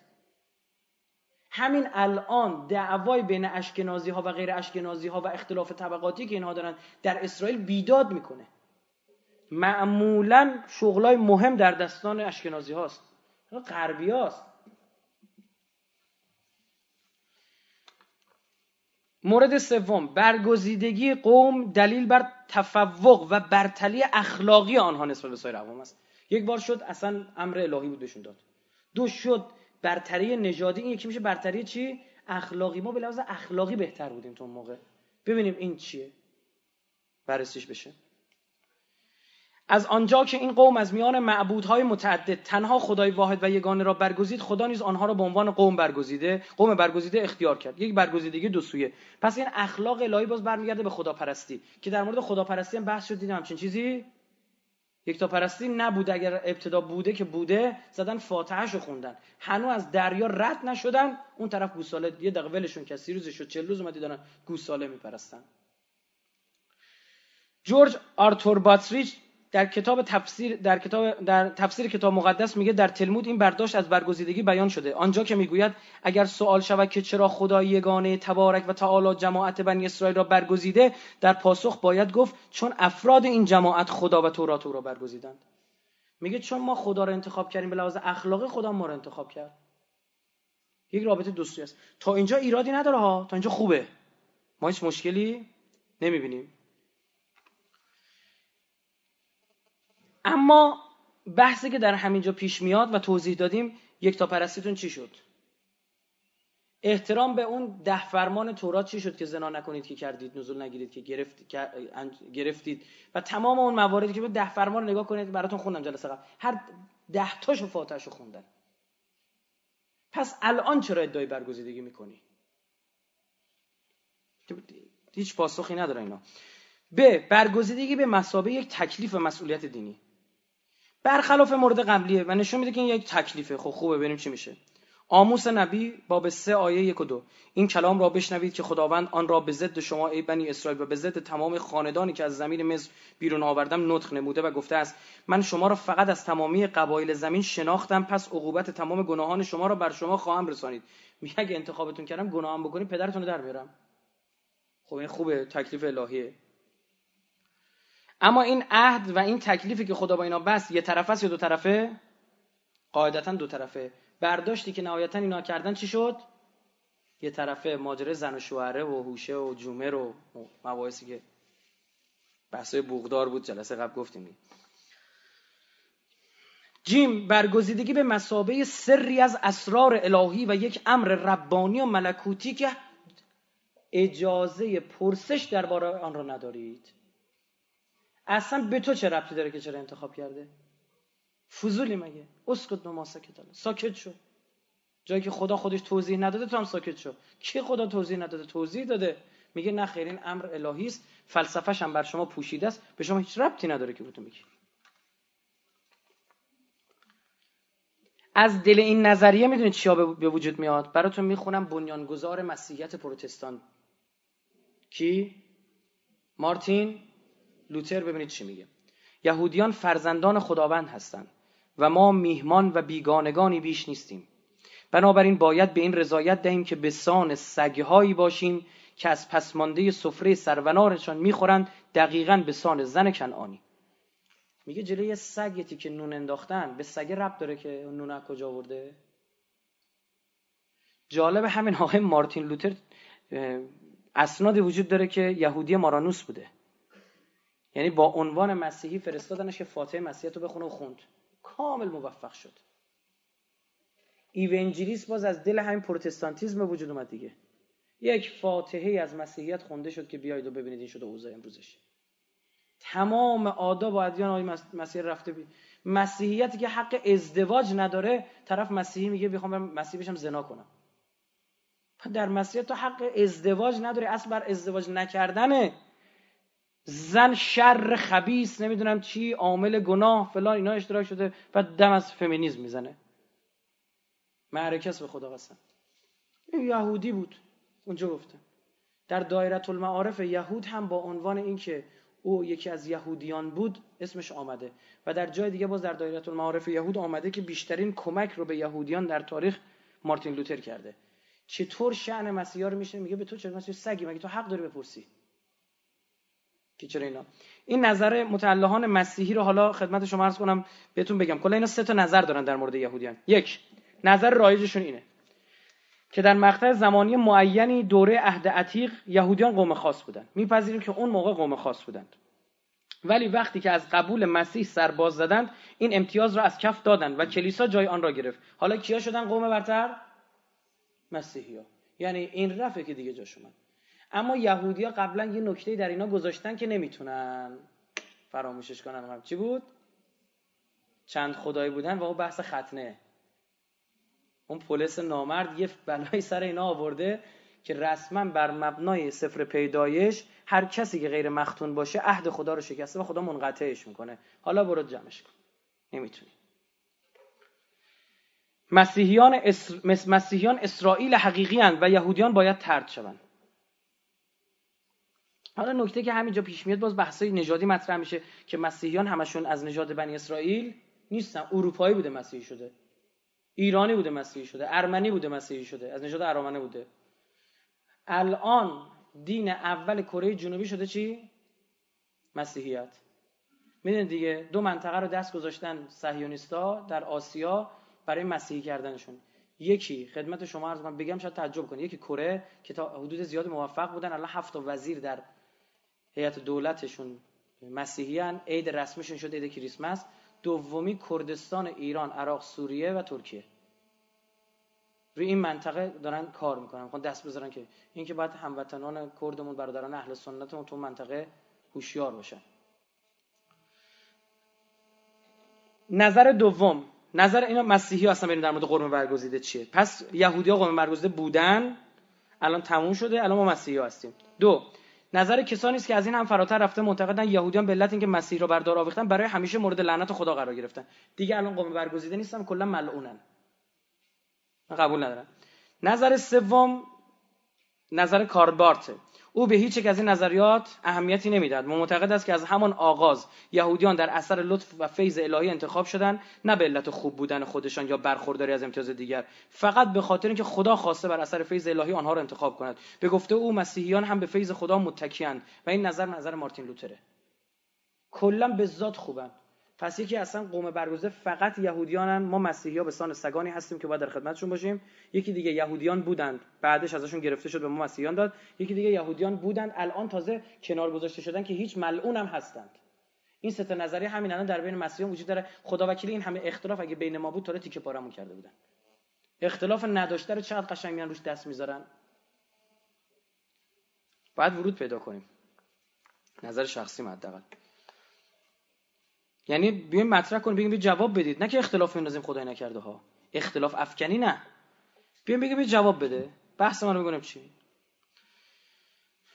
در انجیل یکی از کسایی که خیلی روی این بحث دامن گذاشته خود یوحنا در انجیلش این امر الهی بودن و محبت الهی و فیض الهی بودن رو تایید کرده. در انجیل یوحنا از برگزیدگی به عنوان فعل خدا یاد شده است نه بنی اسرائیل. یعنی فعل خدا بوده که شما مرا بر نگزیدید بلکه من شما را برگزیدم. خدا داره میگه در انجیل یوحنا خطاب اسرائیل داره میگه شما مرا بر نگزیدید من برگزیدمتون. وقتی که توی خدا وقتی اومدین جنس و خریدی دیگه همه چیشو می‌دونستی. خدای عالم هستی یا نه؟ بله. خبر داری یا نه؟ بله. از آینده خبر داری که ما چه آدمایی می‌خوایم بشیم؟ بله خبر دارم. پس حالا که اومدی آش کشک خالت بخوری پاتو نخوری پاتو. بسم الله. هر گناهی هم بکنم چون یه طرف انتخاب کردی پا خودت. شما مرا بر نگزیدید بلکه من شما را برگزیدم و شما را مقرر کردم تا شما بروید و میوه آورید و میوه شما بماند تا هرچه از پدر به اسم من طلب کنید به شما عطا کند. ماجرا میوه میگه من خودم گفتم برو میوه رو بخور. شر شد ماجرا. توجه هست که چی شد؟ اینجا خدا خدا میگه مار از خدا راستگوتره. خدا گفته نخور مار گفته بخور میوه رو. اینجا میگه من خودم گفتم بری بکنی برداری بری. یه ب... یه دانشجویان می‌گفت من شمال برنامه داشتم همین چند روز گذشته که این دانشجو می‌گفتید تهران یه کلاس عرفانی دارم میرم. استادم گفته اصلا این برنامه الهی بود از اول خدا به شیطون بسته بود. بسته بود این درختر من می‌دونم. من خودم این آدم آفریدم نمی‌تونه جلو خوش نگه داره. تو برو رو مخش اونم میاد و فلان به من و یه پیرمردیه. هفتاد سالشه. یه وجب ریش بلند سفید مثلا همچین هر تمیز خوش مثلا تسبیح به دست و فلان و اینا. مراقب باشید آقا به ظاهر گول نخورید. این کلاس ها اخیرا زیاد شده این خوزعبلات به خورده مردم میدن. به این چیزها شما را حکم می‌کنم تا یکدیگر را محبت نمایید. اگر جهان شما را دشمن دارد بدانید که پیشتر از شما مرا دشمن داشته است. این نگران نباشه که با شما یهودی ها با قوم برگزیده من بدن. و منم بدن. با خداتونم اینا بدن. اینا این اصلا تافته جدا بافته اینا لابد خدای دیگه آفریدشون اگر از جهان می بودید جهان خاصان خود را دوست می داشت. میگه اگر اهل دنیا می بودید دنیا اهل خودش رو دوست داره. لکن چون که از جهان نیستید بلکه من شما را از جهان برگزیدم از این سبب جهان با شما دشمنی می‌کند میگه شما رو جدا کردم آوردمتون بالا از اینا جدا شدید شما الان از دل اینها تفکرات صهیونیستی بیرون میاد یا نمیاد؟ قطعا میاد بیرون. چیزی میگه؟ به دین اومده گفته. حالا این تحریف و فلان اینجور چیزا هم قبول نداره. بیا درستش کن. دال برگزیدگی به مسابه حکم ازلی. قبلا گفتیم برخی معتقدم بر برگزیدگی بنی اسرائیل ریشه در عهد و پیمانی داره که خدا با اونها از طریق آبای اولیه‌شون گرفته. ببینید مارتین بوبر چی میگه؟ فیلسوف مشهور یهودیه. میگه هیچ نوع ارتباطی میان برگزیدگی قوم اسرائیل و مسئله عهد و میثاق و اینجور چیزا وجود نداره. بلکه این است. خداوند از ازل این قوم را مستعد یافته و برگزیده است. حتی قبل از خلقت. قبل از اینکه به دنیا بیان اینا رو مستعد یافته بود.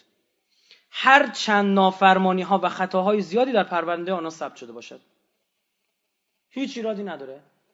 فیض الهی هم نیست. اصلا قبل اون حکم ازلیه. ببین کار به کجاها کشید.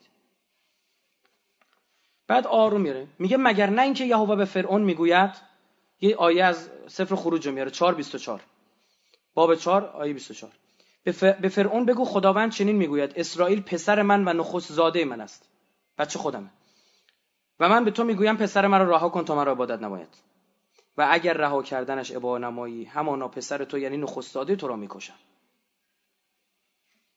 پسر منو گرفتی؟ نمی‌ذاری عبادت کنم من پسرتو می‌زنم می‌کشم. بعد میاد ببینید میاد یک تحریف رو نگاه کنید اینا معرکن. تحریف رو تحلیل می‌کنن. مبنا قرار میدن. میگه به من بگید ببینم.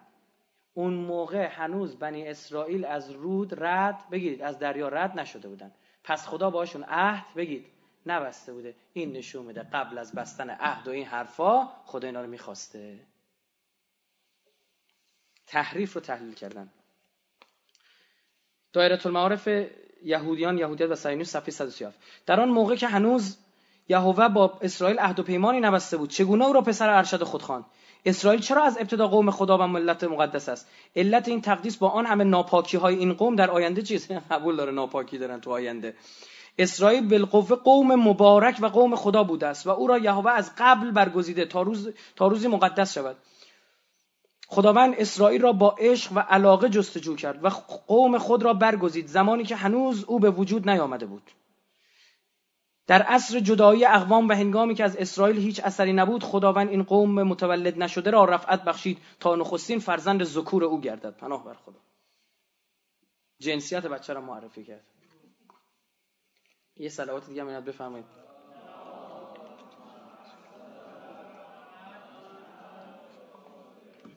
به ما بگید چقدر دیگه وقت داریم. رأس سه شروع کردیم. الان 4 20 25 دقیقه ها؟ خب نیم ساعت دیگه وقت داریم. نظر بزرگان یهود رو هم بگم اگه بتونیم خوب گوش بکنید بتونیم این بخش رو تموم بکنیم. نظر بزرگان اینا رو بشنوید. آشنا بشید ببینید در مورد برگزیدگی چی میگن. که جلسه بعد ما بتونیم بحث مبحث جدید باز بکنیم. فیلون اسکندرانی مؤسس فلسفه دینی در قلمرو ادیان الهی. میگن اصلا فلسفه رو این وارد کرد به ادیان ابراهیمی. این اونا که می‌گفتن مکتب تفکیکی به دردشون می‌خوره برید سراغ این بابا. میگن این بنیانگذارش بوده. حالا بحث در مورد این بوده یا فرد دیگری بوده میگن البته اگه اولی نباشه دومی هست. در سه تا رساله خودش از سه منظر برگزیدگی رو مطرح کرده. من تونتون براتون می‌خونم. کوتاه. خوبت بدونید. در, در رساله The Special Laws قوانین خاص و ویژه صفحه 583 میگه نسبت قوم یهود با کل جهان مسکون از نوع نسبت کاهن با یک شهر است. قوم یهود به بقیه مردم مثل کاهن به مردم اون شهره کل شهره. یک کاهن با بیان حقیقت به مردم به مردم یک شهر خدمت می کند قوم یهود نیز با بیان حقیقت و قوانین الهی که خداوند درباره تن و روان هر دو وضع کرده است به کل نژاد انسانی خدمت می کنند یعنی شکل پیامبرگونه دارن. یه پیغمبر برای بنی اسرائیل میاد باز بنی اسرائیل پیامبران بقیه میشن. شکل پیامبری دارن. و پیامبر رو می‌دونید چی؟ خدا انتخابش می‌کنه. پس اینا هم انتخاب شدن. Chosen people هم. چی قوم برگزیدن. از دل این قوم برگزیده بیم. فیلون تو کتاب On the Life of Moses درباره زندگی موسی صفحه 492 میگه به بحث گستره قوانین یهودی در میان غیر یهودیان به عنوان در میان غیر یهودیان دقت بکنید. میگه یه سری قوانین هست مال یهودی هست اما تو غیر یهودی ها می‌بینید. این دقت بکنید این نشان برگزیدگیه. بعد توضیح بیشتر میده. هر قومی نسبت به آداب نهادها و مؤسسات و ارزشهای خود حالا اینا ترجمه روز شده است ارزشهای قومی خود تعصب خاص دارد و حاضر نیست تحت شرایطی از آنها روی تافته به ارزشها و رسوم سایر اقوام روی آورد. یونانی ها و مصری ها و بربرها هر یک تنها آداب و رسوم و نهادهای خود را پاس می‌دارند. در حالی که این موضوع درباره ارزشها فضایل و آداب و نهادهای قوم یهود صورت متفاوتی یافته است. زیرا تمام اقوام پاره از قوانین موسی را تکریم می‌کنند و پاس می‌دارند. به عنوان نمونه روز هفتم که برای استراحت در نظر گرفته شده یکی از این موارد است. تمام اقوام در این خصوص از قوم یهود الهام گرفتند. میگه این که شش روز کار کنی روز هفتم رو مقدس بشمری این در بین تمام اقوام هست. این نشون دهنده اینه که ما قوانین این قوم برگزیده در همه جا تسری داره. حالا مسیحی ها شنبه رو اون روز قرار دادن مسلمان ها جمعه رو. خب ما الان ببخشید مسیحی ها یک شنبه رو یهودیان شنبه رو و مسلمانان جمعه. حتی به ما میگن اهل جمعه به مسیحیان میگن اهل یک شنبه به خودشون میگن اهل شنبه. خب این نظریه رو ما اینجوری قبول نداریم. میگیم همون خدایی که به تو گفت یک روز رو در هفته بذار برای عبادت به ما هم چی گفته؟ بعد تازه عبادت مسلمانان به یک روز در هفته خلاصه نمیشه. روزی پنج مرتبه ما خداوند متعال رو عبادت می‌کنیم. واجب وظیفمون رو باید این کار انجام بدیم. کی همچه حرفی رو زده؟ مثل مسیحیت میگه مثلا شما یک شنبه فقط بری کلیسا بقیه تعطیل باشه. مسلمان لا صلات لجار المسجد الا فی مسجد. کسی که همسایه مسجده نماز نداره. ای تو خونه به خونه. طرف خدمت شما عرض رسیده و خدمت پیام پیامبر داشت صحبت می‌کرد در مورد نماز در مسجد. بعد بلند شد من کورم. بر کور حرج نیست دعای قرآن اومده دیگه. اما همسایه مسجدم. چیکار کنم؟ گفت بعض موقع که پسرم هست به دستم می‌گیره میاره. وقتی نیست چه کنم؟ گفت تناب ببند به در مسجد یا تناب ببند به در خونت. تناب بگی بیا. اوزامون بیریخته بابا. باز در ادامه در رساله درباره فضائل صفحه 651 میگه موسی تنها در صدد سعادت قوم یهود نبود. این مهمه دقت کنید. بلکه سعادت تمام جهانیان از هر مذهب و نژادی چه همت او بود. خواست او تر ترویج وحدت کلمه رفتار محبت آمیز دوستی و رفاقت و احساس متقابل میان تمام انسان ها بود هرچند تا کنون به این امور در دعاها اشاره شده است باید تلاش کرد به واقعیت هم بپیوندد. اینجا اشاره می‌کنه که دین, دین یهود یک دین جهانی است و باید غیر یهودیان هم بیان. از طرف دیگه تلمود غیر یهودیان را نمیده. همین الان ما را نمیدن. همین همین نشانه واضحش. به هیچ جای کار نداریم. اما اینکه دین این دین حضرت موسی دین جهانی بوده در این هم حرفه. دین حضرت موسی رو خیلی از پژوهشگران دین جهانی نمی‌دانند و حتی بدون دین حضرت مسیح رو هم دین جهانی نمی‌دانند.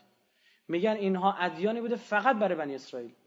اصلا قدرت جهانی شدن رو نداره. مثالی که بر قبلا من زدم تو برخی از سخنرانی ها اینه. شما چه اتوبان تهران قم رو می‌تونی با ماشین خوب باید بری ماشین که مثلا 120 که جا داره رو مثلا گاز بدی بری. بعد شما می‌تونی با خدمت شما عرض کنم با تراکتور هم بری. نمیشه رفت میشه رفت. اما تراکتور رو برای این کار نساختن. شما می‌بینید اصلاحاتی که حضرت مسیح میاره به درد بنی اسرائیل می‌خوره. جدی میگم. بنی اسرائیلی که انقدر کشت و کشتار می‌کنن انقدر دروغ میگن انقدر همدیگه رو می‌کشن یه پیغمبر لازمه که بیاد بگه محبت کنید خوب باشید. که یه خورده بیاد تو چی؟ تو خط بیاد. یه مثال برای شما بزنم. کنار راننده خوابیدی؟ خوابی... نه راننده خوابیده. شما بیداری؟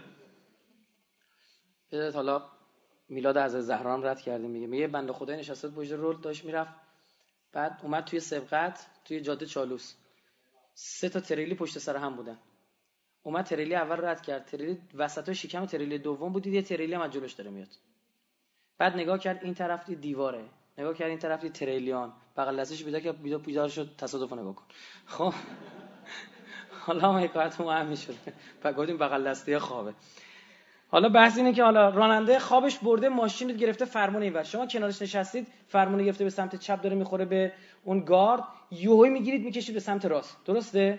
این رفتار شما یک رفتار اصلاح گرایانه است. کلا با فرمون سمت راست نمیشه رانندگی کرد. می‌خوری به این یکی گارد. درسته؟ می‌خوری به این یکی گارد. بنی اسرائیل داشتن از این ور میافتادن. حضرت عیسی آخرین پیغمبر بنی اسرائیل آمد. منجی که منتظرش بودن گفت آقا خیلی این بری رفتید. زنا نکنید. گفتن کلا حضرت عیسی گفته زن نباید بگیرید. خوردن به این ور گارد. متوجه شدید چی شد؟ حداقل ما بخوایم حرف پلیس رو هم بپذیریم بگیم شیشه خورده نداشته. پلیس گفت بابا اینقدر فریسی ها خیلی گیر می‌دادن به شکل. دعوا بحث می‌کردن. سر تخم مرغی که مرغ آن رو در روز شنبه افاظه کرده بود. که ببینید تو مرغ اوضاعش چی میشه؟ گیر کردم که حضرت عیسی در انجیل متی با 23 دیگه از اول باب تا آخر باب داره بینو فوش میده. میگه گیر داده چسبیدید به پیاله توی پیاله رو ول کردید. ما حتی اگر بپذیریم پلیس اومد گفت بابا انقدر ختنه بودن رو نشانه دین مداری ندونید. باید آداب دینی رو هم رعایت کنید. تو قلبتون اومدن گفتن کلا نباید ختنه کرد. زدن به این ور گارد. یعنی با هر شکلی جلو شما بیاد این کار میلنگه چون جور نیست. خرابه پس دین حضرت موسی و دین حضرت عیسی به عقیده تعدادی از خدمت شما از کنم زیادی از پژوهشگران هستن دین جهانی نیست بلکه فقط برای بنی اسرائیل اومده. دو تا دین جهانی داشتیم آیین حضرت ابراهیم که اونم با سرش حرفه هنوزم. دین آقا رسول الله لیظهره دینه علی الدین کله. درست کل ادیان میرن. اصل دین یکیه. ببینید مثل چیه مثل مثلا اینجوری مثال بزنیم مثل version های مختلف ویندوز. خب برای Pentium 2 مثلا شما می‌تونستی بیای Pentium 1 مثلا شما می‌تونستی بیای 20 تا نصب کنی نمی‌شد.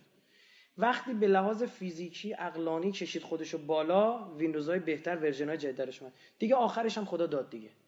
حلال محمد حلال الی یوم القیامه و حرام و حرام الی یوم القیامه. تموم شد. پکیج نرم افزار همینه دیگه هر چیز ویروسه. به غیر این. حواستون باشه ویروس نگیرید. آنتی ویروساتون رو فعال کنید. پس سر همین همچی این بحثه که ایشون در رساله درباره فضایلش گفته.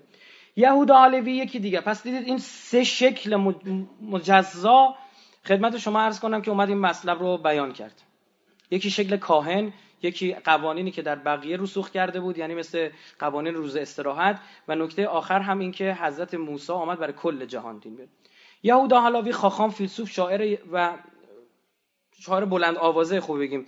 قرن اوایل قرن 11 میلادی. او نظرش چیه؟ آرتور هرتزبرگ در کتاب جودایسم یهودیت صفحه 40 میگه خداوند استعداد و قوه دینی ویژه ابتدا به آدم و بعد به نمایندگان منتخب و برگزیده خود در طول تاریخ و نیست سپس به تمام بنی اسرائیل اعطا کرد. بنابراین این قوه و استعداد دینی موروثی است و تنها قوم اسرائیل قادرند در ارتباط با خدا باشند. به خاطر این عامل و اثر الهی برگزیدگی اسرائیل یک مشیت فوق طبیعی است که سایر اقوام از آن محرومند. ایشون رسما میگه ما ذاتمون فرق می‌کنه. هر کلت محکم برو بکو نظر یک فیلسوفشون اینه. اسپینوزا که خیلی معروف با روخ اسپینوزا قرن 17 فیلسوف مشهور هلندی ایشون اصالتا اینا پدر مادرش در اسپانیا زندگی می‌کردن. اون مباحث مربوط به انکیزیسیون به وجود اومد که یهودیان کوچ بکنن برن. حالا اینا باید مفصل صحبت کنیم. اینا هر جا می‌خواستن یهودیان رو بکوچونن اونجا رو چیکار می‌کردن؟ به هم می‌زدن جایی که اینا علاقه داشتن. مثلا اومدن بحث هولوکاست رو مطرح کردن تو اسطوره هولوکاست کامل میگیم که اینا فرار کنن برن به اون سمت. این انکیزیسیون هم نشونه نمونه از همون دسته که اینا راه انداختن و برن. خیلی هم فرار کردن رفتن به هلند. بعد از هلند رفتن انگلستان. بعد از انگلستان رفتن آمریکا. بعد از آمریکا رفتن اسرائیل. اینا یعنی میشوروننشون دیگه. اون صهیونیستاشون مردم ساده و عوامشون رو بازی قرار میدن. براشون هم مهم نیستش دیگه. اون قارون صفت سامری صفتن. یا دنبال پول میگردن یا دنبال اینی که شیطان رو حاکم بکنن بر زمین. ایشون پنج تا نظر داده. من هر پنج تا رو براتون می‌خونم خیلی خوبه. بدانید. می‌دونید دیگه ایشون وقتی اصلا درس دینی یهودیت رو خوند بسیار بسیار باهوش بود. تمام اون خاخام که بهش درس می‌داد می‌گفتن یه آدم بسیار بزرگ میشه. وقتی که تورات و تلمود خوند به هم ریخت. ذات این بچه ذات سالم و پاکی بود. می‌گفت اینا با هم جور دارن یعنی چی بقیه نجسن یعنی چی بقیه حیوانن؟ نپذیرفت اومد شروع کرد مطلب گفتن. نه اینا تحریف شده من قبول ندارم. شما داری سوء استفاده می‌کنید از این تفسیر. یا جایی هم گفتیم اصلا تفس... آیه آیه درسته اما اینا با پدر سوختگی تفسیر می‌کنن. خدمت شما عرض بکنم اومد این مطالب مطرح کرد ترورش کردن. ترورش کردن این با همون عبای پاره که داشت همون عبای پاره رو مدت ها به تن می‌کرد تو خیابون راه می‌رفت که بگه من ترور شدم. یعنی همونو وسیله عملیات روانی قرار داد برای پیشبرد اهدافش. یهودیان برخورد دوگانه با این دارن. اصلا استاد حرکت های شتر یعنی میگی بار ببر میگه مرغم. میگه تخ بزن میگه شترم جایی که میگه اسپینوزا نقدتون کرده میگه کافر ملحده. بره کنار. جایی که میگه عجب فیلسوف خوبی بوده مثلا میگه از یهودیان است. بگو چه وضعشه؟ تکلیف ما روشن کن بالاخره. یک برگزیدگی با سعادت و خوشبختی به معنای واقعی کلامه در تعارض است. کسی که خود را خوشبخت و سعادتمندتر از دیگران می‌داند تنها به این دلیل که از امتیازاتی برخوردار است که بقیه فاقد آن هستند از معنای واقعی سعادت غافل است. سعادت واقعی انسان صرفا عبارت از حکمت و شناخت حقیقت است نه اینکه او عاقلتر از دیگران باشد. ملاحظاتی از این دست حکمت یا سعادت حقیقی انسان را افزایش نمی‌دهد. میگه که خود تافت جدا وافته بدونی اینا سبب برتری تو نیست. اینا یه مش عراجیفه. بذار کنار. رسما مخالفت کردیشون دو آیاتی که از برگزیدگی قوم یهود سخن می‌گویند به فراخور درک و فهم یهودیان آن زمان بوده است و نه بیشتر. میگه برای خود اون اگرم قبول کنیم مثلا تحریف نشده بوده واسه همون موقع اومده واسه همونا. اینو چجوری دارید جهانی بودن ازش استخراج می‌کنید؟ برای نمونه آیات 6 و 7 باب 9 تصنیه نشان می‌داد که ابرانیان سعادت حقیقی را نمیشناختند. این آیات چیه براتون بخونم؟ پس بدان که یهوه خدایت این زمین نیکو را که به سبب عدالت تو به تو نمی‌دهد تا در آن تصرف نمایی زیرا که قوم گردن کشی هستی. پس به یاد آور و فراموش مکن که چگونه خشم یهوه خدای خود را در بیابان جنبش دادی و از روزی که از زمین مصر بیرون آمدی تا به اینجا رسیدی به خداوند آسی می‌شدید. در در حوریب خشم خداوند را جنبش دادید و خداوند بر شما غضبناک شد تا شما را هلاک نماید. کلا شما ادبیاتشو بخونی یا خدا داره منت می‌کشه یا داره خدا فوش میده؟ یا داره توحید تهدیدش می‌کنه یا میگه عزیزم پشیمون میشه. ای داد بیداد به دست خود فرزندم را هلاک ساختم رو خانه خیش را خراب کردم. وقتی معبد سلیمان خراب میشه. خدا که پشیمون میشه خدا که گریه می‌کنه. میگه آقا شما این آیا رو بخونید نشون میده که اصلا شما سعادت حقیقی رو نمیشناختید. لذا اگر خدا به طور یکسان تمام انسانها را به نجات فرا می‌خوان آنان در راه سعادت گام بر نمیداشتند. وقتی که خدا به سلیمان می‌گوید اینک بر حسب کلام تو کردم و اینک دل حکیم و فهیم به تو دادم به طوری که پیش از تو مثل تویی نبوده است و بعد از تو کسی مثل تو نخواهد برخواست اول پادشان سه دوازده. در واقع خدا بنا به فهم ابرانیان با آنان سخن گفته است. ابرانیان در شناخت و درستکاری بر بقیه اقوام برتری ندارند. آنان به خاطر زندگی خوب و ایده های متعالی برتر نیستند. چه آن که تمام اقوام کم و بیش از این مواهب برخوردارند. این همه قومیت اینا رو دارن. شما دست گذاشتید روی یه چیز دیگه اشتباه کردید مثل این احمقایی که میان میگن نژاد ما برتره. مثلا طرف میگه آقا فارس نژاد برتر جهان است. او یکی نفهمتر از این میگه نه ترک نژاد برتر جهان است. از دو تا اینا نفهمتر بازو عرب عرب نژاد نمی‌دونم برتر جهان است. پانیار دارم میگم. یعنی این از اون نفهمتر اون از این نفهمتر تو همن دیگه. یعنی اینجوری باز اصطلاح اصلا اشتباهه. برای چی؟ به خاطر که تو به نژادی داری میرازی که در آن واحد کسی دیگه هم داره به همون مینازه. این چه حرفیه؟ سه برگزیدگی یهودیان به خاطر حکومت مستقل و سازمان اجتماعی آنان بوده است. میگه چون از اول شما جدا بودید حکومتتون سازماندهی داشت تشکیلات داشتید خودتون رو جدا کردید این جدایی از دلش برگزیدگی بیرون اومد. جدا بودید برگزیده بودید چینش شده بودید. نه برخورداری از حکمت و مواهبی از این دست. در واقع موفقیت آنان در امر حکومت باعث شد تا از مزایای حکومت مستقل و سعادت موقتی برخوردار گردند. اونم میگه موقت. این تنها چیزی که خدا به پاتریارخ و اخلاف آن داده است. در شریعت موسی هیچ پاداشی برای فرمانبرداری جز برخورداری از مواهب پیشگفته پیشنهاد نشده است. در مقابل اگر عهد را نقض کنند قوم قوم از هم پاشیده خواهد شد و نه تنها وعده خدا در حق آنان عملی نخواهد شد که عذاب و کیفر خواهند دید. این موضوع به قوم یهود اختصاص ندارد بلکه تمام اقوام این اگر قانون را رعایت کنند به امنیت و آسایش دست خواهند یافت و اگر رعایت نکنند عکس ما همین قبول داریم این حرف ما میپذیریم. هیچ که تافته جدا بافته نیست. ان اکرمکم عند الله اتقاکم. تمام شد رفت. چهار سایر اقوام نیز قوانین خاص خود را دارند. از آنجا که خدا قوم یهود را برای تشکیل جامعه و حکومت خاص برگزیده است قوانین خاص آنان را تنظیم و وحی کرده است. ولی این بدین معنا نیست که سایر اقوام قوانین خاص خود را نداشته باشند. در سفر پیدایش آمده است ملی ملک صدق ملک سالیم کاهن خدای تعالی بود. این آیات دلالت می کند بر اینکه قبل از آنکه خدا قوم اسرائیل را به وجود آورد پادشاهانی و کاهنانی در سالیم بودند که مناسک و قوانین خاص خود را داشتند. این بیرا نمیگه تاریخ هم اثبات شده. در منطقه کنعان قبل از اینکه اصلا بنی اسرائیل بره یک تا پرستی بوده با عنوان خدایی که میپرستن اسمش ایل بوده. ایل. که همون خدا خودمونه ها. پیامبران خاص خودشون رو داشتن. نمی‌دونیم کیه. جبرائیل اسرافیل. این اسم همینه میکائیل. یعنی اوی که با اون ایل در ارتباطه.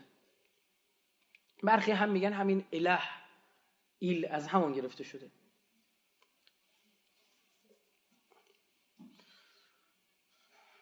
اینو اشاره کرده که میگه پیدایش 14 18 و 20 هست. و نیز آمده است ابراهیم قول مرا شنید و وصایا و اوامر و فرایض و احکام مرا نگاه داشت. پیدایش 5 26 زیرا ابراهیم هیچ گونه مناسک و احکام خاصی را از خدا دریافت نکرد لذا بر طبق قوانین قبلی عمل می‌کرده است.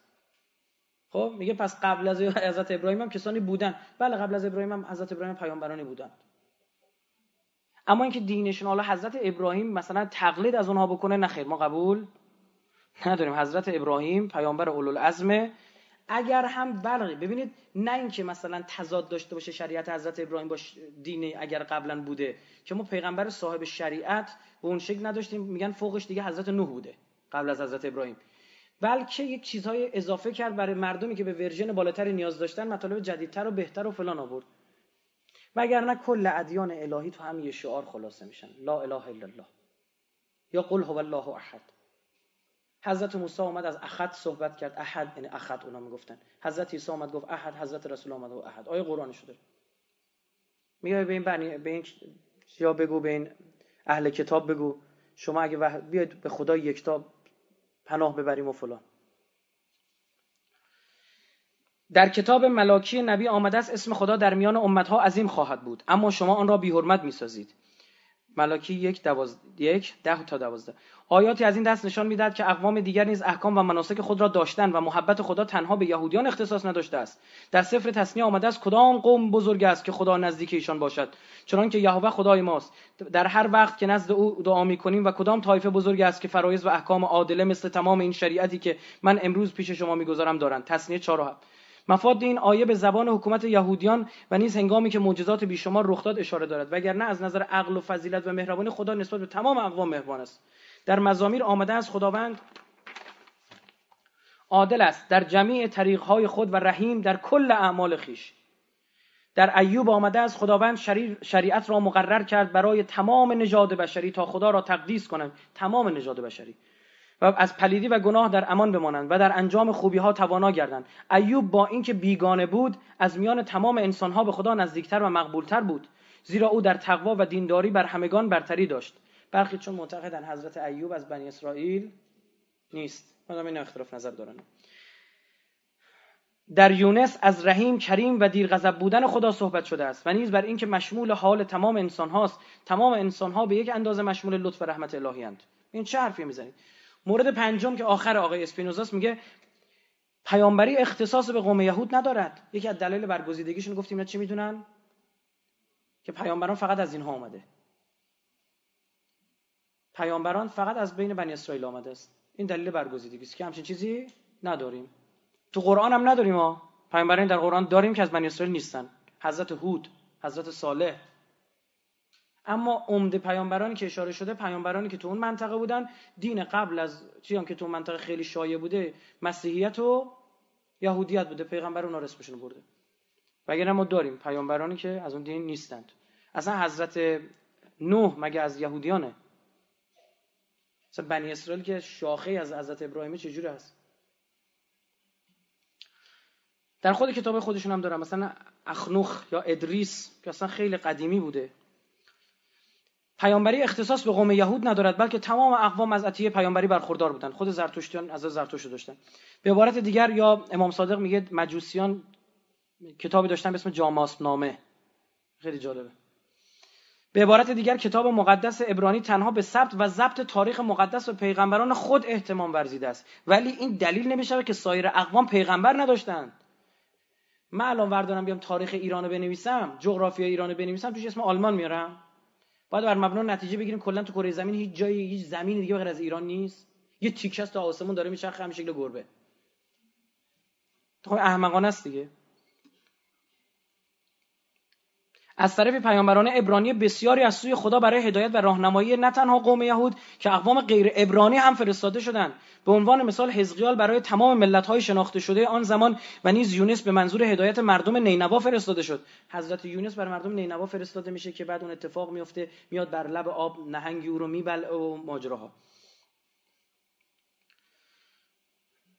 اشعیا از فراز و فرود سایر اقوام سخن گفته است. آنجا که می‌گوید خداوند برای رهایی مصری ها منجی برای ایشان خواهد فرستاد. میگه مصری ها که بنی اسرائیلی نیستن و خدا در میان آنها معروف خواهد گشت و مصریان خدا را عبادت خواهند کرد و در پایان خدا از مصریان به عنوان قوم خود یاد می‌کند. زیرا یهوه سبایوت آنها را برکت داده خواهد گفت قوم من مصر و صنعت دست من آشور و میراث من بنی اسرائیل میراث من اسرائیل مبارک باشند. اشعیا 19 25 ارمیا نه تنها پیغمبر قوم یهود که پیامبر تمام ملت ها خوانده شد. ارمیا 1 5 ناگفته نماید که در عهد عتیق از پیامبرانی نظیر نوح بلعم اخنوخ نام برده شده که بیگانه و غیر مختون بودند. اون بخش ایشون هم با بحث ختنه اشاره کرده اسپینوزا بنده خدا.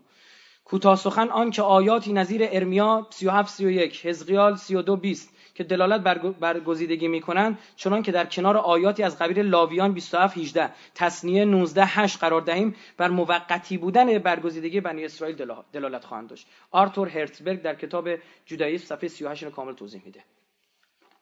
آخرین پاراگراف رو از نظر جدید نیست اما از اسپینوزا براتون بخونم. تنها به یک شرط با ادعای یهودیان مبنی بر برگزیدگی از سوی خدا مخالفت ندارم. با آن اینکه این برگزیدگی اهم از موقتی و ابدی تنها با رفاه زندگی جسمانی آنان در ارتباط باشد. زیرا از این نظر ممکن است قومی با اقوام دیگر فرق داشته باشند.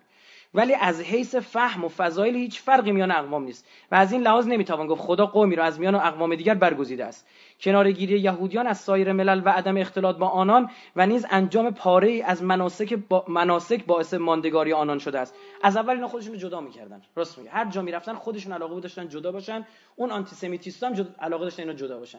می‌رفتن پاله ها رو درست می‌کردن. یه مناطق جدایی که مثلا زندگی می‌کردن. جودکاها رو می‌رفتن درست می‌کردن. سبب این امر معجزه نیست بلکه از همه اقوام دیگر به نحوی کناره گرفتند که برعکس کینه همه را نسبت به خود برانگیختند. می وقتی جدا کنه معلومه جدا میمونه دیگه. بعد برگزیده ای تو. الان من بگم آقا از کل مردم تهران الان شما جدا شده اید. شما آقا برگزیده هستید.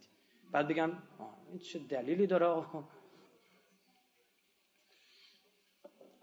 بعد بیام از دل اونم حرف و حدیث به نفع خودم بیام چون چرا که بر سخنان رائفی می اندیشید میشه مثلا سوء استفاده کرد کی به کیه؟ و نشانه این کنارگیری تنها رسوم و آدابشان نیست که به کلی عکس رسوم و آداب دیگران است. بلکه ختنه نیز نشانه جدایی ایشان از اقوام دیگر شده است. موضوع ختنه چنان موضوع مهمی است که اطمینان دارم این قوم را همیشه نگاه خواهد داشت. برادر اسپینوزا ایشون هم روی این بحث مختون و نامختون خیلی کلید بوده. The Chief, the chief Works of Spinoza پیجش 44 صفحه 44 فرد دیگری از اینها که من اسمشو ببرم براش بحث بکنیم. آیا موسا مندلسون ایشون هم فیلسوف یهودی آلمانی قرن 18 این پدر بزرگش اسمش مندل بود. بعد این اسم پدر بزرگش رو به عنوان فامیل خودشون گذاشت مندلسون یعنی بچه های مندل سان پسر. بعد شد مندلسون یا حالا میگن. این دوتاشون و مندلسون و هرمان کوهن هر دو با هم دیگه شدیدن در مقابل برگزیدگی ایستادن. یهودی انا ایستادن. اعتقاد داشتن که خدمت شما عرض بکنم مبنای اقلایی همچین چیزی نداره بلکه باید بر اساس اصول اخلاق مشترک و جهانی دنبال یه چیزی بگردیم.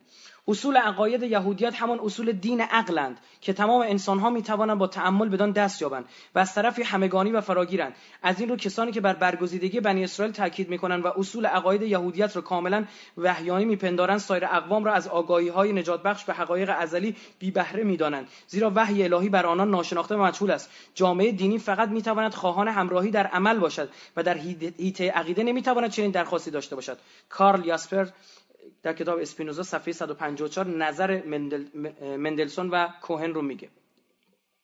میگه آقا هر کسی که عقل و شعور داشته باشه به چیزی می‌رسه. حالا اینکه ما جداییم و فلان اینا اینا همش چرت. کافمن کوهلر ایشون هم از قرن 20 یا 19 و 20 از اصلاحگراهای امریکایی وجود اینا اینا دیگه آرام آرام یه سری خطرات به وجود آورد. من علل خصوص در دل اندیشه های کاپلان خاخام کاپلان با اینکه ظاهرا برگزیدگی رو نقض می‌کرد اما سبب به وجود اومدن یک چیزای ظریفی شد که اونها خیلی خطرناک شد. من حتی مثلا اثراتی که هالیوود گذاشت بر فرهنگ غرب و هالیوود خود متأثر از فرهنگ یهودی بود من نتیجه تفکرات امثال کاپلان ها می‌دونم حالا عرض می‌کنم نظر شخص خودمه. حالا نظر کوهلر چیه؟ ایشون دین رو با پیشرفت و رشد اخلاق و برگزیدگی رو با فعالیت مشترک برای عملی کردن اون یکی می‌دونست. میگو پس دین یعنی رفتن به سمت اتمم مکارم الاخلاق پیشرفت اخلاق کامل کردن اخلاق و برگزیدگی هم عمل کردن به اونه. این نظر ایشون بود. حالا بخونیم. یهودیت در دوران مربوط به کتاب مقدس یهودیت در دوران مربوط به کتاب مقدس دینی بوده و در زمان خودش بیشترین نفوذ و پیشرفت را داشته است و در حال حاضر نیست چنانچه از آ... چنانچه آرمانها و روشهای کهنه و منسوخ گذشته جای خود را به آرمانها و روشهای جدید امروزی ندهند و در آنها پالایش و اصلاحی صورت گیرد می‌توان می‌تواند چون گذشته نفوذ و پیشرفت داشته باشد. میگه شما دیگه کهنه شدید به روز نشدید. باید پویا باشیم باید دینامیک باشیم تا خودمون رو پیش ببریم بتونیم به عنوان موتور محرک برای جهان باشیم. تجلی یهوه به حادثه سینا محدود نمی شود بلکه رو به پیشرفت است و در هر زمانی متناسب با همان زمان جلوگر می شود برگزیدگی اسرائیل را نمی توان یک عمل الهی و مستقلی تلقی کرد که در لحظه وحی یا حتی در طول دوره مربوط به کتاب مقدس به پایان رسیده باشد. در عوض باید آن را فراخانی دانست که در همه زمانها اصرار می‌ورزد و تمام سرزمینها را احاطه کرده است و فعالیت پیوسته روح است که برای خودش مبشران و قهرمانان جدیدی میطلبد تا به حقیقت عدالت و دین متعالی شهادت دهند. آرتور هرتزبرگ در کتاب جودایی صفحه 38 نظر ایشون رو میاره. ایشون دید کافمن دید داره یهودیت میپوسه میمیره در مقابل تغییرات نمی‌تونه خودشو بس بده دشمنی ها داره زیاد میشه. گفت باید خودمون رو زنده کنیم. اگر قبول داریم در گذشته برگزیده بودیم یعنی خود این برگزیدگی در گذشته رو قبول داره. الان دیگه نمیشه با اون شیوه برگزیده ماند. باید به روز باشیم موتور محرک باشیم اصلاح کنیم تا بتونیم به جایی که مد نظرمونه برسیم. مردخای کاپلان. خاخام کاپلان معروف ایشون از اندیشمندان قرن 19 و 20 بوده. معلم ربی یعنی مقام عالی ربی یعنی مربی از همون رب عربی گرفته شده. که ایشون با هم به همراهی دامادش نظریه بازسازی خواهی در یهودیت رو بنیان گذاشت. بازسازی خواهی اثر عجیب غریبی بر یهودیان غربی گذاشت و گفتم از دل اون یه سری خطرات عجیب غریب من استشمام کردم. شاید هم حتی نظر اینا نبوده اما این نتیجهش این شده بالاخره. اول من برم اینو بگم که دلیل اینکه کاپلان به این فکر افتاد چی بود؟ زمانی که اومدن توی امریکا دموکراسی امریکایی رو خطری برای یهودیت سنتگرا دونستن. دموکراسی می‌گفت هر کسی حرف خودشو بزنه. از یه طرف هم دین یه جاهایی میگه که نکی چی هر کسی حرف خودشو بزنه؟ الان همین الان چه می‌دونم رأی بگیری مثلا 80 درصد جمعیت بگن آقا میشه چه می‌دونم جناب بزن به رقص رو بندازیم. بعد بپذیری؟ نه خیر. اینجا منطقی نیست اصلا. اگه نظر اکثریت مد نظر باشه یه 80 سال نصف دنیا بدبختا رفتن تو دل کمونیسم بیچاره شدن. بلکه باید مردم رو پرورش داد بعد نظر خواهی کرد. بهشون بفهمونیم.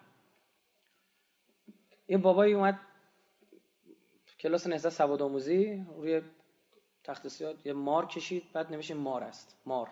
فارسیش هم نوشت. اول عکسش کشید و بعد نوشت مار.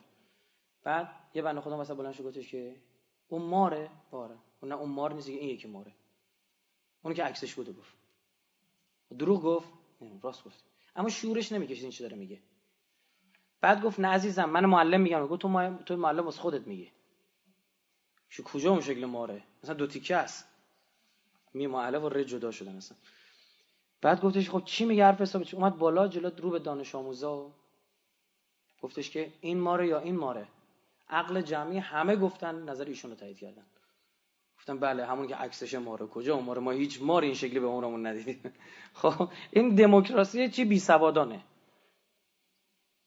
باید بفهمیم اینجا این بحث خود بحث دموکراسی هم تا حالا حل نشده این همه دموکراسی دموکراسی می‌کنه ایرادات جدی براش وارده که همینا همینا رو باید بحث بکنیم ببینید چی میشه بعد. آیا نظر یک چه می‌دونم فردی که در انصافا به معنی واقعی کلمه پشت کوه داره زندگی می‌کنه؟ توهینی نمی‌کنیم چون واسه پشت کوهی ها ما پشت کوهیم. بالاخره این کوه از هر دو طرف پشت داره. خب پشت کوه. آیا او نظرش برای پیشبرد جامعه باید با نظر یک چه می‌دونم اندیشمند علوم سیاسی که ریز و درشت مملکت می‌دونه یکی بشه؟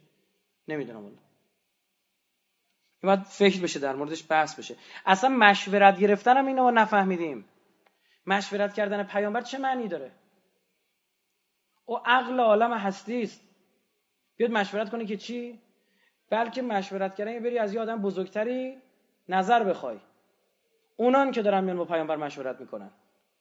پیامبر می‌خواد بهشون یاد بده یه سری رفتاره. نه اینکه پیامبر ندونه و بیاد آقا ببینیم چیکار کنیم حالا بشینید فلان. نه اوی که شعور میده پیامبره.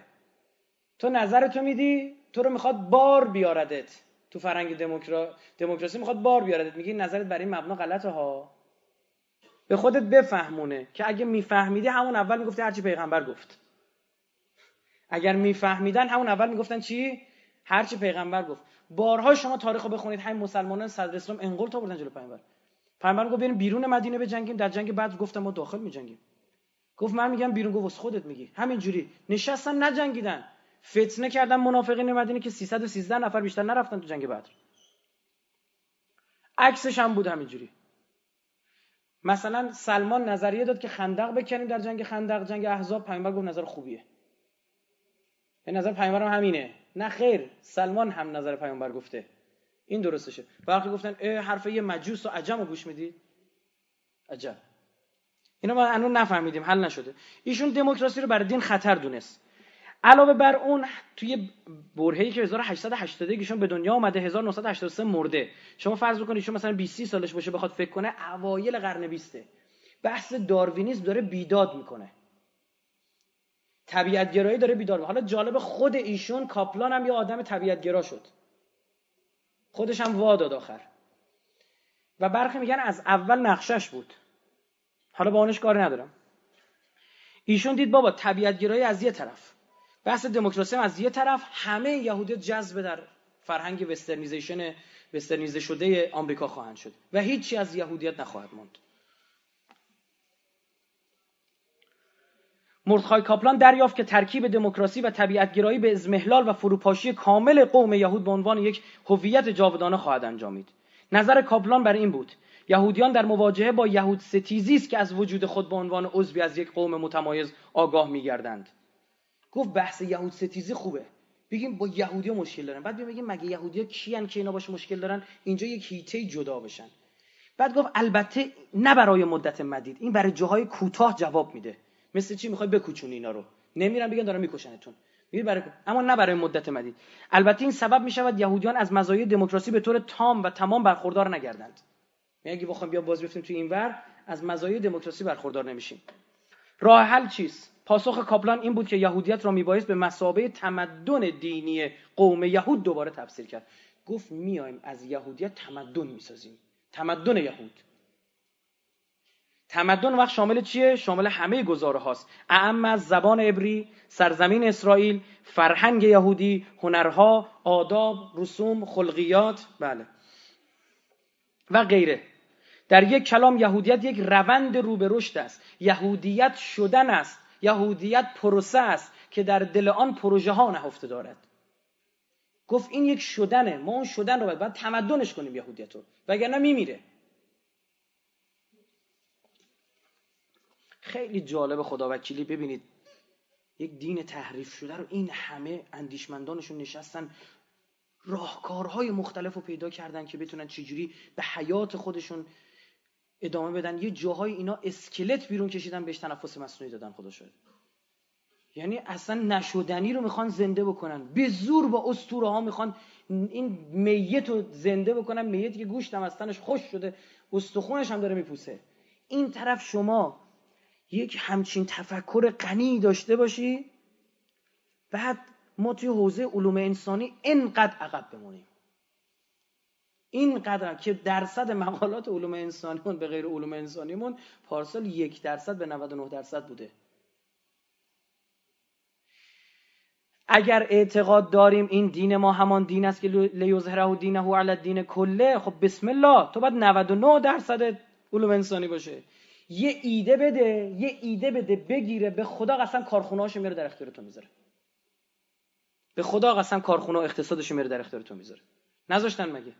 مارکس یه ایده میده. نصف دنیا بر مبنای نظرش پیش میره. اون کارگره باید بر مبنای نظری بیاد کارت بزنه تو کارخونه بره بیاد.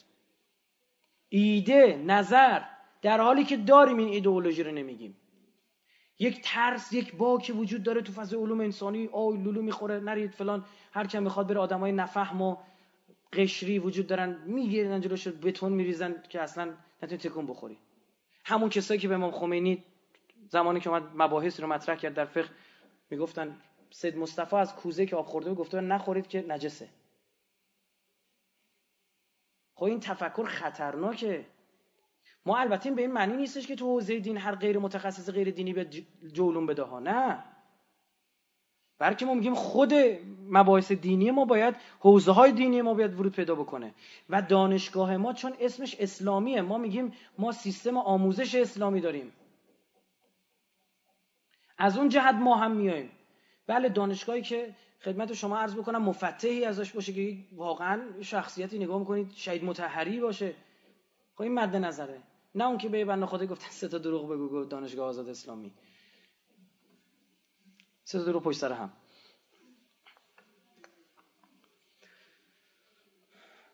یهودیت کاپلان به جای واژه برگزیدگی چوزن از واژه رسالت استفاده کرد. طبعات منفی برگزیدگی نظیر تمایز و تفوق بنی اسرائیل بر سایر اقوام بر این مفهوم باز نمی‌شد. دیگه اگه به جای برگزیدگی رسالت رو می‌گفتی می‌گفتی اینا رسالت ما داریم این کار انجام بدیم. می‌گفت اون مباحث منفی که نسبت برگزیدگی گارد می‌گیرن مردم و گارد گرفتنی است. چی می‌شد؟ دیگه اینا نتیجه همچین گارد در مقابل ما نمی‌گرفتن. و دیگر مقایسه اسرائیل و سایر اقوام با نور و ظلمت بی‌معنا می‌شد. خواهم کاپلان میگه یهودیان با جایگزین کردن باور به برگزیدگی با باور به ترد قوم یهود در واقع یک خطا را به جای خطای دیگر یا یک توهم را به جای توهم دیگر نشاندن.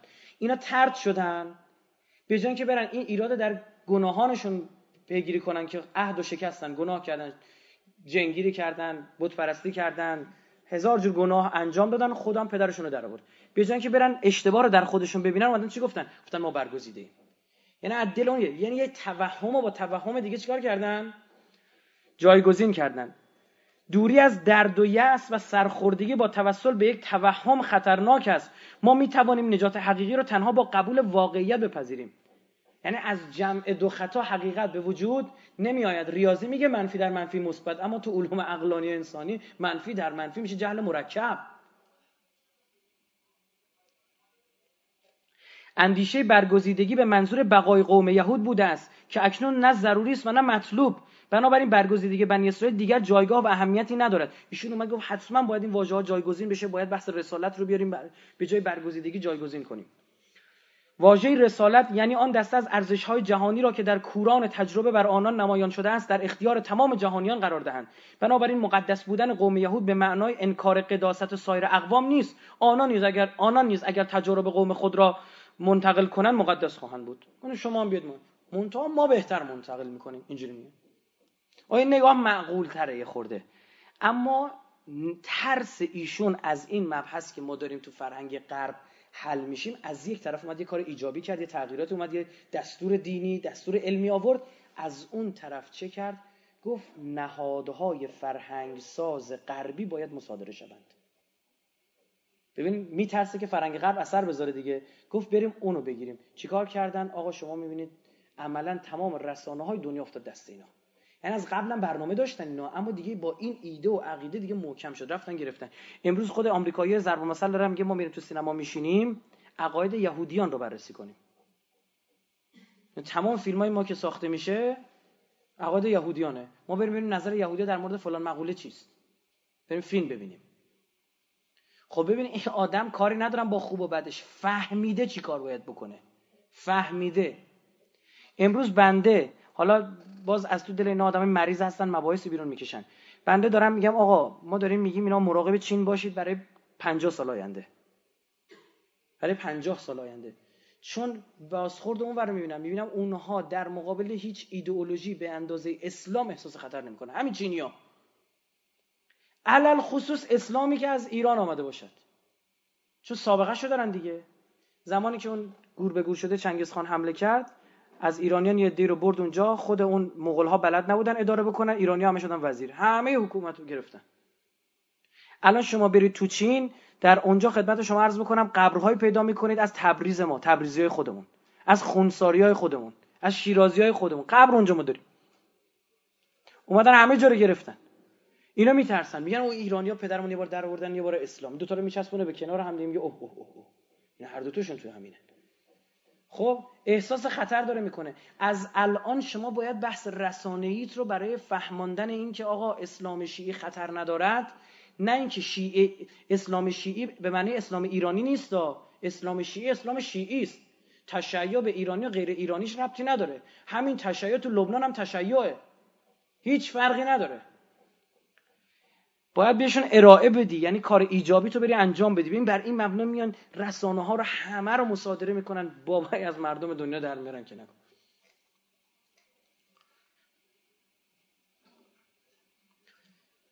مفهوم رسالت با مفهوم میشن. مأموریت که اصلاحگرایان با اعتقاد دارند تفاوت دارد.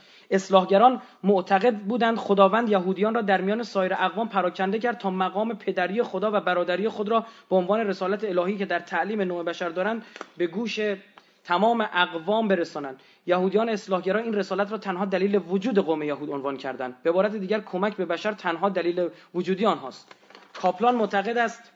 ببین خواهم کاپلان چی میگه؟ رسالت یهودیان صرف خدمت به نوع بشر نیست. بلکه باید با استفاده بهینه از استعدادهای خود زمینه یک زندگی خوب را برای خود هم فراهم ساخت. یعنی از خودمونیم. باید اول خودمون اما خودمون بودن با این رسالتی که می‌خوایم انجام بدیم. در ادامه باز کاپلان میگه بنا به فلسفه معاصر یهودیت به مثابه تمدن دینی از نظر وجودی قوم یهودی از نظر ماهوی دین یهودی از نظر کارکردی lifestyle یهودی. کی گفته اینا طرز زندگی یهودی. میگه این رو باید جا بندازیم. آداب زندگی آیین زندگی این lifestyle lifestyle که تو مملکتون راه افتاده شما ببینید ریشه هاش کجا بوده. برای همین میگم آقا تو دشمن شناسی ریشه ای عمل کنیم. عمیق عمل بکنیم. کاپلان خودش که طبیعت باوره و به دین منهای وحی قائله یعنی دین رو یک سنت می‌دونه. میگه ما یهودیان به این نتیجه رسیدیم فلان کار کنیم فلان کار کنیم فلان کار کنیم این کار رو بکنیم این الان دین ماست و این حاصل تجربه تجربه ماست و ستودنی است. باید به بقیه دنیا هم بگیم به روزم بکنیم خودمون. این حرف کلی کاپلانه. پس می‌تونیم اینجوری. آلن آنترمن در کتاب یهودیان صفحه 73 این چند خط رو میگه بگم این بحثمون تمام بشه. یک یهودی متفکر باید اطمینان خاطر داشته باشد که اولا قوم یهود به شیوه خاص خودش تشکیل شده است. وجود.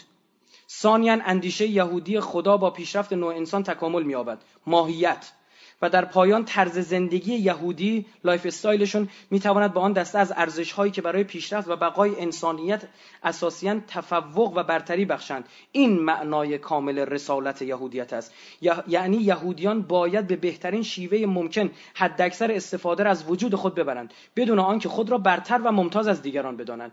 حداکثر استفاده از وجود خود بدون اعتقاد به اینکه از بقیه برترند. و سایر اقوام را تحقیر بکنند. میگه بدون این و به دیگر سخن قوم یهود قومی است که برمیگزیند نه قوم برگزیده. میگه ما برمیگزینیم نه اینکه برگزیده باشیم.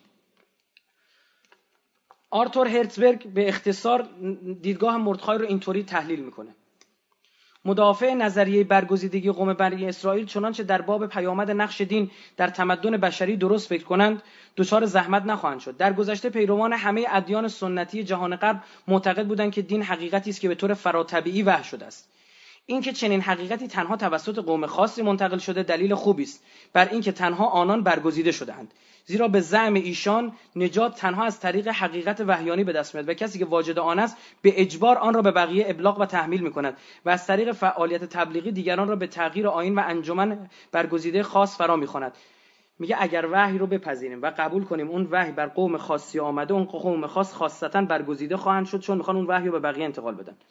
اما اگر کسی به ایده وحی فراتبیعی قائل نباشد از نظر او دین به چه معنایی خواهد بود؟ اگر حقیقت دینی مستقل از هر گونه تجلی خدا بر یک قوم خاص است از آن رو که آن دین در دسترس تمام انسان هاست هیچ تفاوتی با حقیقت علمی ندارد. در واقع یکی از معیارهای مهم حقیقت قابلیت کاربرد جهانی و مطابقت آن با عقل است. یا عقلانی بود میپذیریم اگه نبود نه. اینا نگاه های سکولار هم دارن. و همین این که بررسی کرده ما همینا رو قبول نداریم. خدمت شما عرض بکنم که حالا اینجا تو سنت در مورد lifestyle شون صحبت می‌کنه خیلی عجیبه به خدا. میگه پوششتون رو عوض نکنید. مدل پوششتون باید اینجوری باشه. سعی بکنید این پوششمون رو به همه جا یاد بدیم. شما می‌بینید این کلاه خاخام های یهودی کلاه شاپو. اصلا اینو فرهنگش کردن همه غرب این کلاه رو گذاشتن سرشون. ببینید وقتی شروع یک مطلب اینجوری میشه اینا مباحث نمادین اینا شعائر دینیشونه یعنی از نگاه او این شعائر دینیش رو داره گسترش میده میگه به تبع اون دینم رو گسترش میدم. ما یک لباس ایرانی نتونستیم طراحی بکنیم. وای بر اون قومی که پیامبر میفرمون اون چیزی که میپوشن خودشون نبافته باشن ندوخته باشن. اصلا بحث پوشش بسیار بسیار اساسی است. خدا اولین بلایی که سر آدم و حوا میاره بعد از اینکه از میوه ممنوعه می‌خورن چیه؟ پوشش رو ازشون می‌گیره. بسیار بسیار کلیدی است. پس اگر می‌خوای انسان رو رانده بکنی پوشش رو ازش بگیر. بسیاری از این لباس هایی که ما الان تنمون می‌کنیم هست دور برمون می‌بینیم اینها به جد وقتی نگاه می‌کنی رو اینا روانشناسی صورت گرفته. بنده مطلقا شک ندارم. طرف توریست اروپایی اومده داره یه صحبت می‌کنه میگه که منی که تو کشوریم که چجوریه دیگه تو اروپا. راحتن. میگه اینجا لباس های برخی دختران من رو بیشتر تحریک می‌کنه تا سواحل برخی کشور اروپایی. یعنی لباس هایی که متعین کجا داره طراحی میشه؟ مسئولین باید آگاه باشن. باید ببینم ببینه کجا داره تر ما حتی یه جایی بذارید روک بگم. ما تولید و پوشاک خودمون در کشور خودمون بودار اصلا. یعنی اصلا از فضای بیفکری و تسامح و تساهل خارج بشید. یه جاهای جریان بوداره. وقتی جریان مانکنهای خیابونی مطرح میشه این قضیه بوداره. یعنی دخترانی برج 400 500 هزار تن حقوق بگیرن که دو ساعت صبح دو ساعت بعد از ظهر تو حفوظ بیان این قسمت رو طی صفا و مروه کنن. بودار عزیز من. او اومده لباس جا بندازه. اصلا شما من بگید به غیر ما ایرانیا کی مگه مانتو تنش می‌کنه تو دنیا؟ به صورت ویژه مایم دیگه. این همه مدل های مختلف کجا داره طراحی میشه؟ ما اگه قدرت طراحی انقدر داشتیم که پیکانمون 40 سال پیکان نمیموند. به خدا به زور گوله تفنگ بالا سرمون نگیرن همون مدل میمونه. این که اصلا بابا مثل بازار طلا شده. روز می‌زنه. مدل ها اصلا کی اینا رو مد می‌کنه؟ اینا فکر بکنید. چقدر پوشاک ما در دست خودمونه؟ بذار جور دیگه بگم. چقدر تولید پوشاک ایران و جمهوری اسلامی در دستان مسلمانان است؟ از این واضحتر نمی‌تونستم بگم. چند وقتی پیش اینی که دارم بهتون میگم موثق دارم میگم. برخی از افرادی که در سنف پوشاکی بودن دور هم جمع میشن یکیشون پیشنهاد میده. خب من خبر دارم من چون بحث پوشاک رو شدید دارم رصد می‌کنم. شما هم دیدید توی بحث پوشاک تا ورود پیدا کردم یه خورده حرف زدم بمبارون شدم از سمت ووا و نمی‌دونم چی چی و بی بی سی و اینا شروع کردن. من و تو اینا مسخره کردن که آقا ببین چی گفت و فلان. شروع کردن زدن که این خطرناکه بابا نباید ورود پیدا کنه.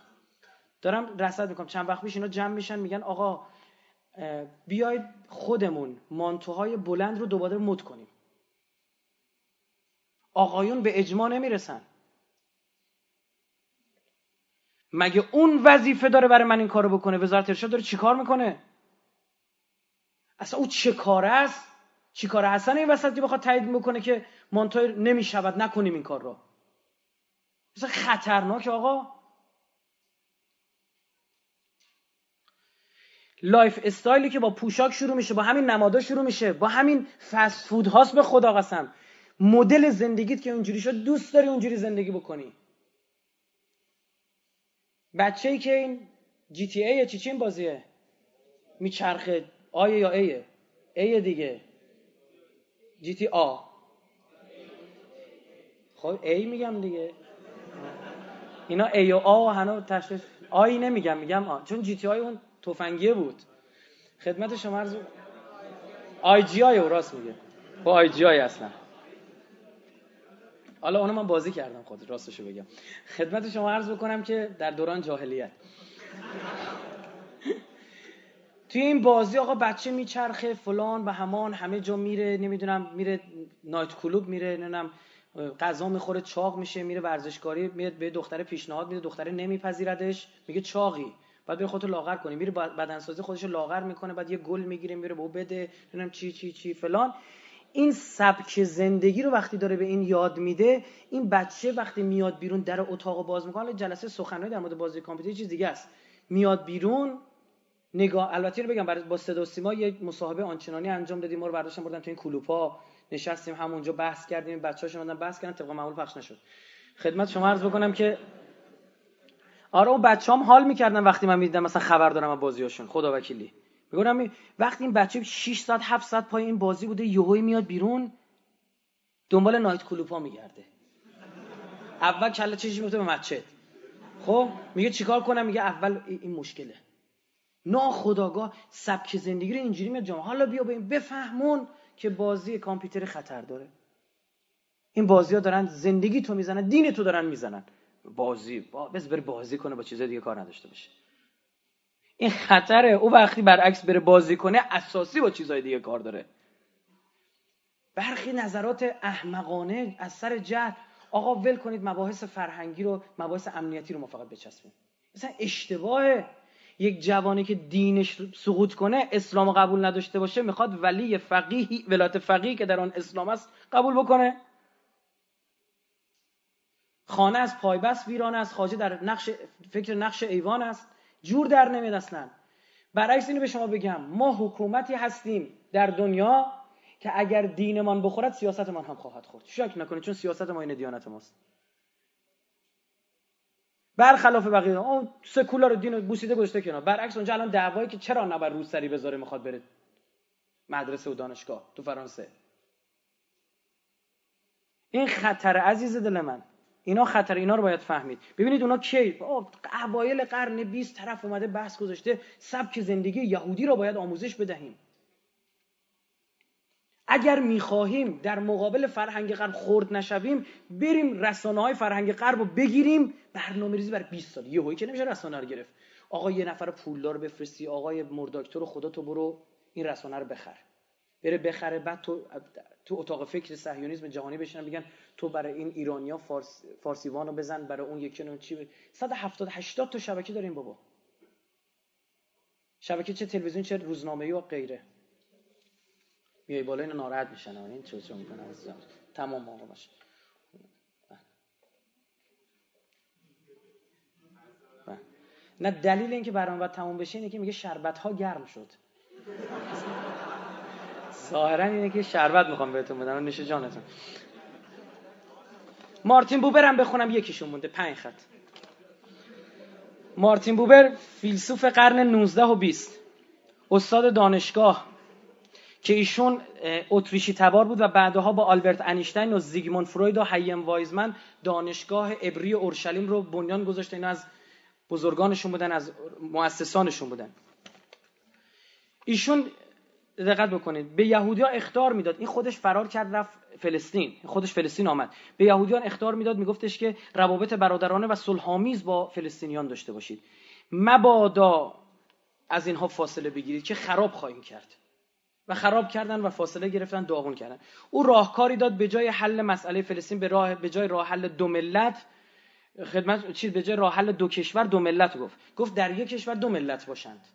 حالا ما تایید نمی کنیم نظر شما دارم میگم نظرات مختلف. اینو برگزیدگی رو به این شکل مطرح می‌کرد. او برگزیدگی رو اینطور میگه. هرتزبرگ اشاره می‌کنه به نقل. ایشون میگه قوم خدا بودن به چه معناست؟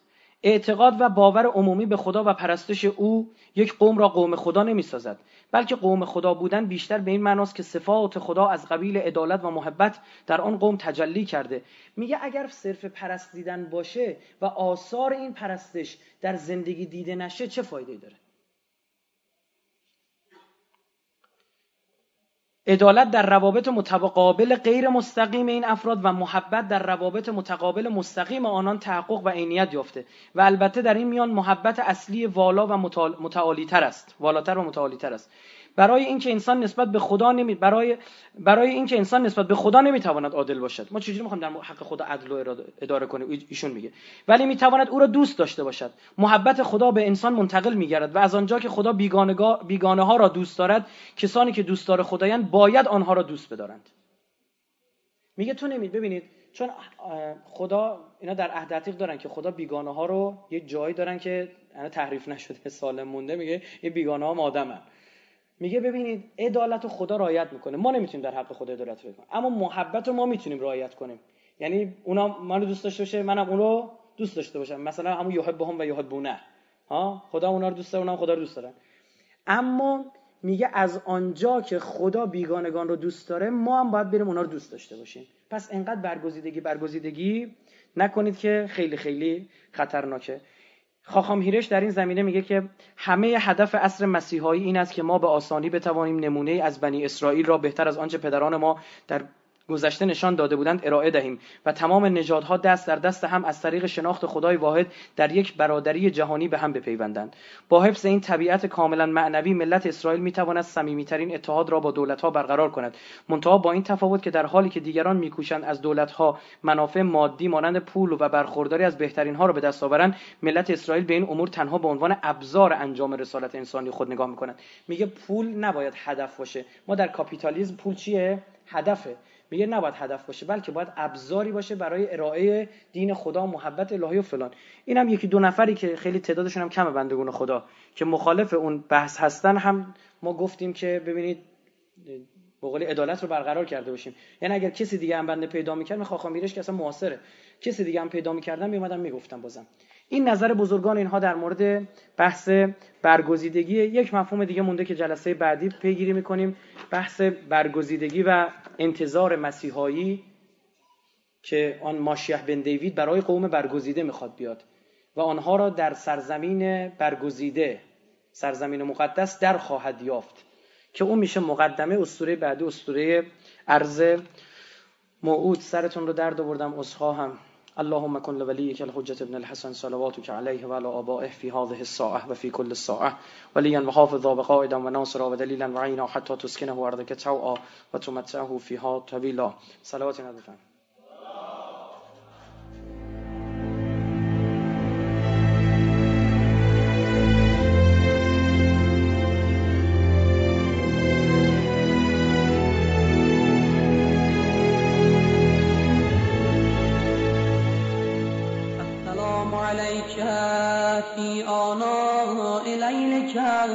أطراف نهاره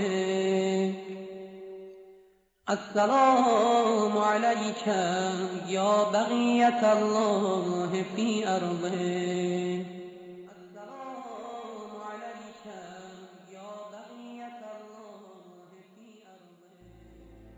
پایگاه اینترنتی مؤسسه مساف مساف دات آی آر.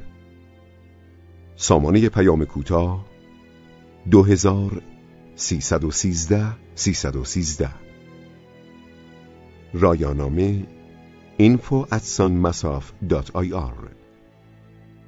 کلیه حقوق مادی و معنوی این برنامه متعلق به مؤسسه مساف ایرانیان می باشد و عواید آن صرف حوزه مهدویت می گردد. هر گونه سوء استفاده به هر نحو عملی غیر اخلاقی و ناپسند بوده و به اهداف مهدوی مؤسسه آسیب میرساند. این عمل شرعا حرام و قابل تعقیب است و با متخلفین وفق مقررات قانونی برخورد خواهد شد. مؤسسه فرهنگی نور و زهرا سلام الله علیها مرکز پخش انحصاری آثار استاد علی اکبر رائفی پور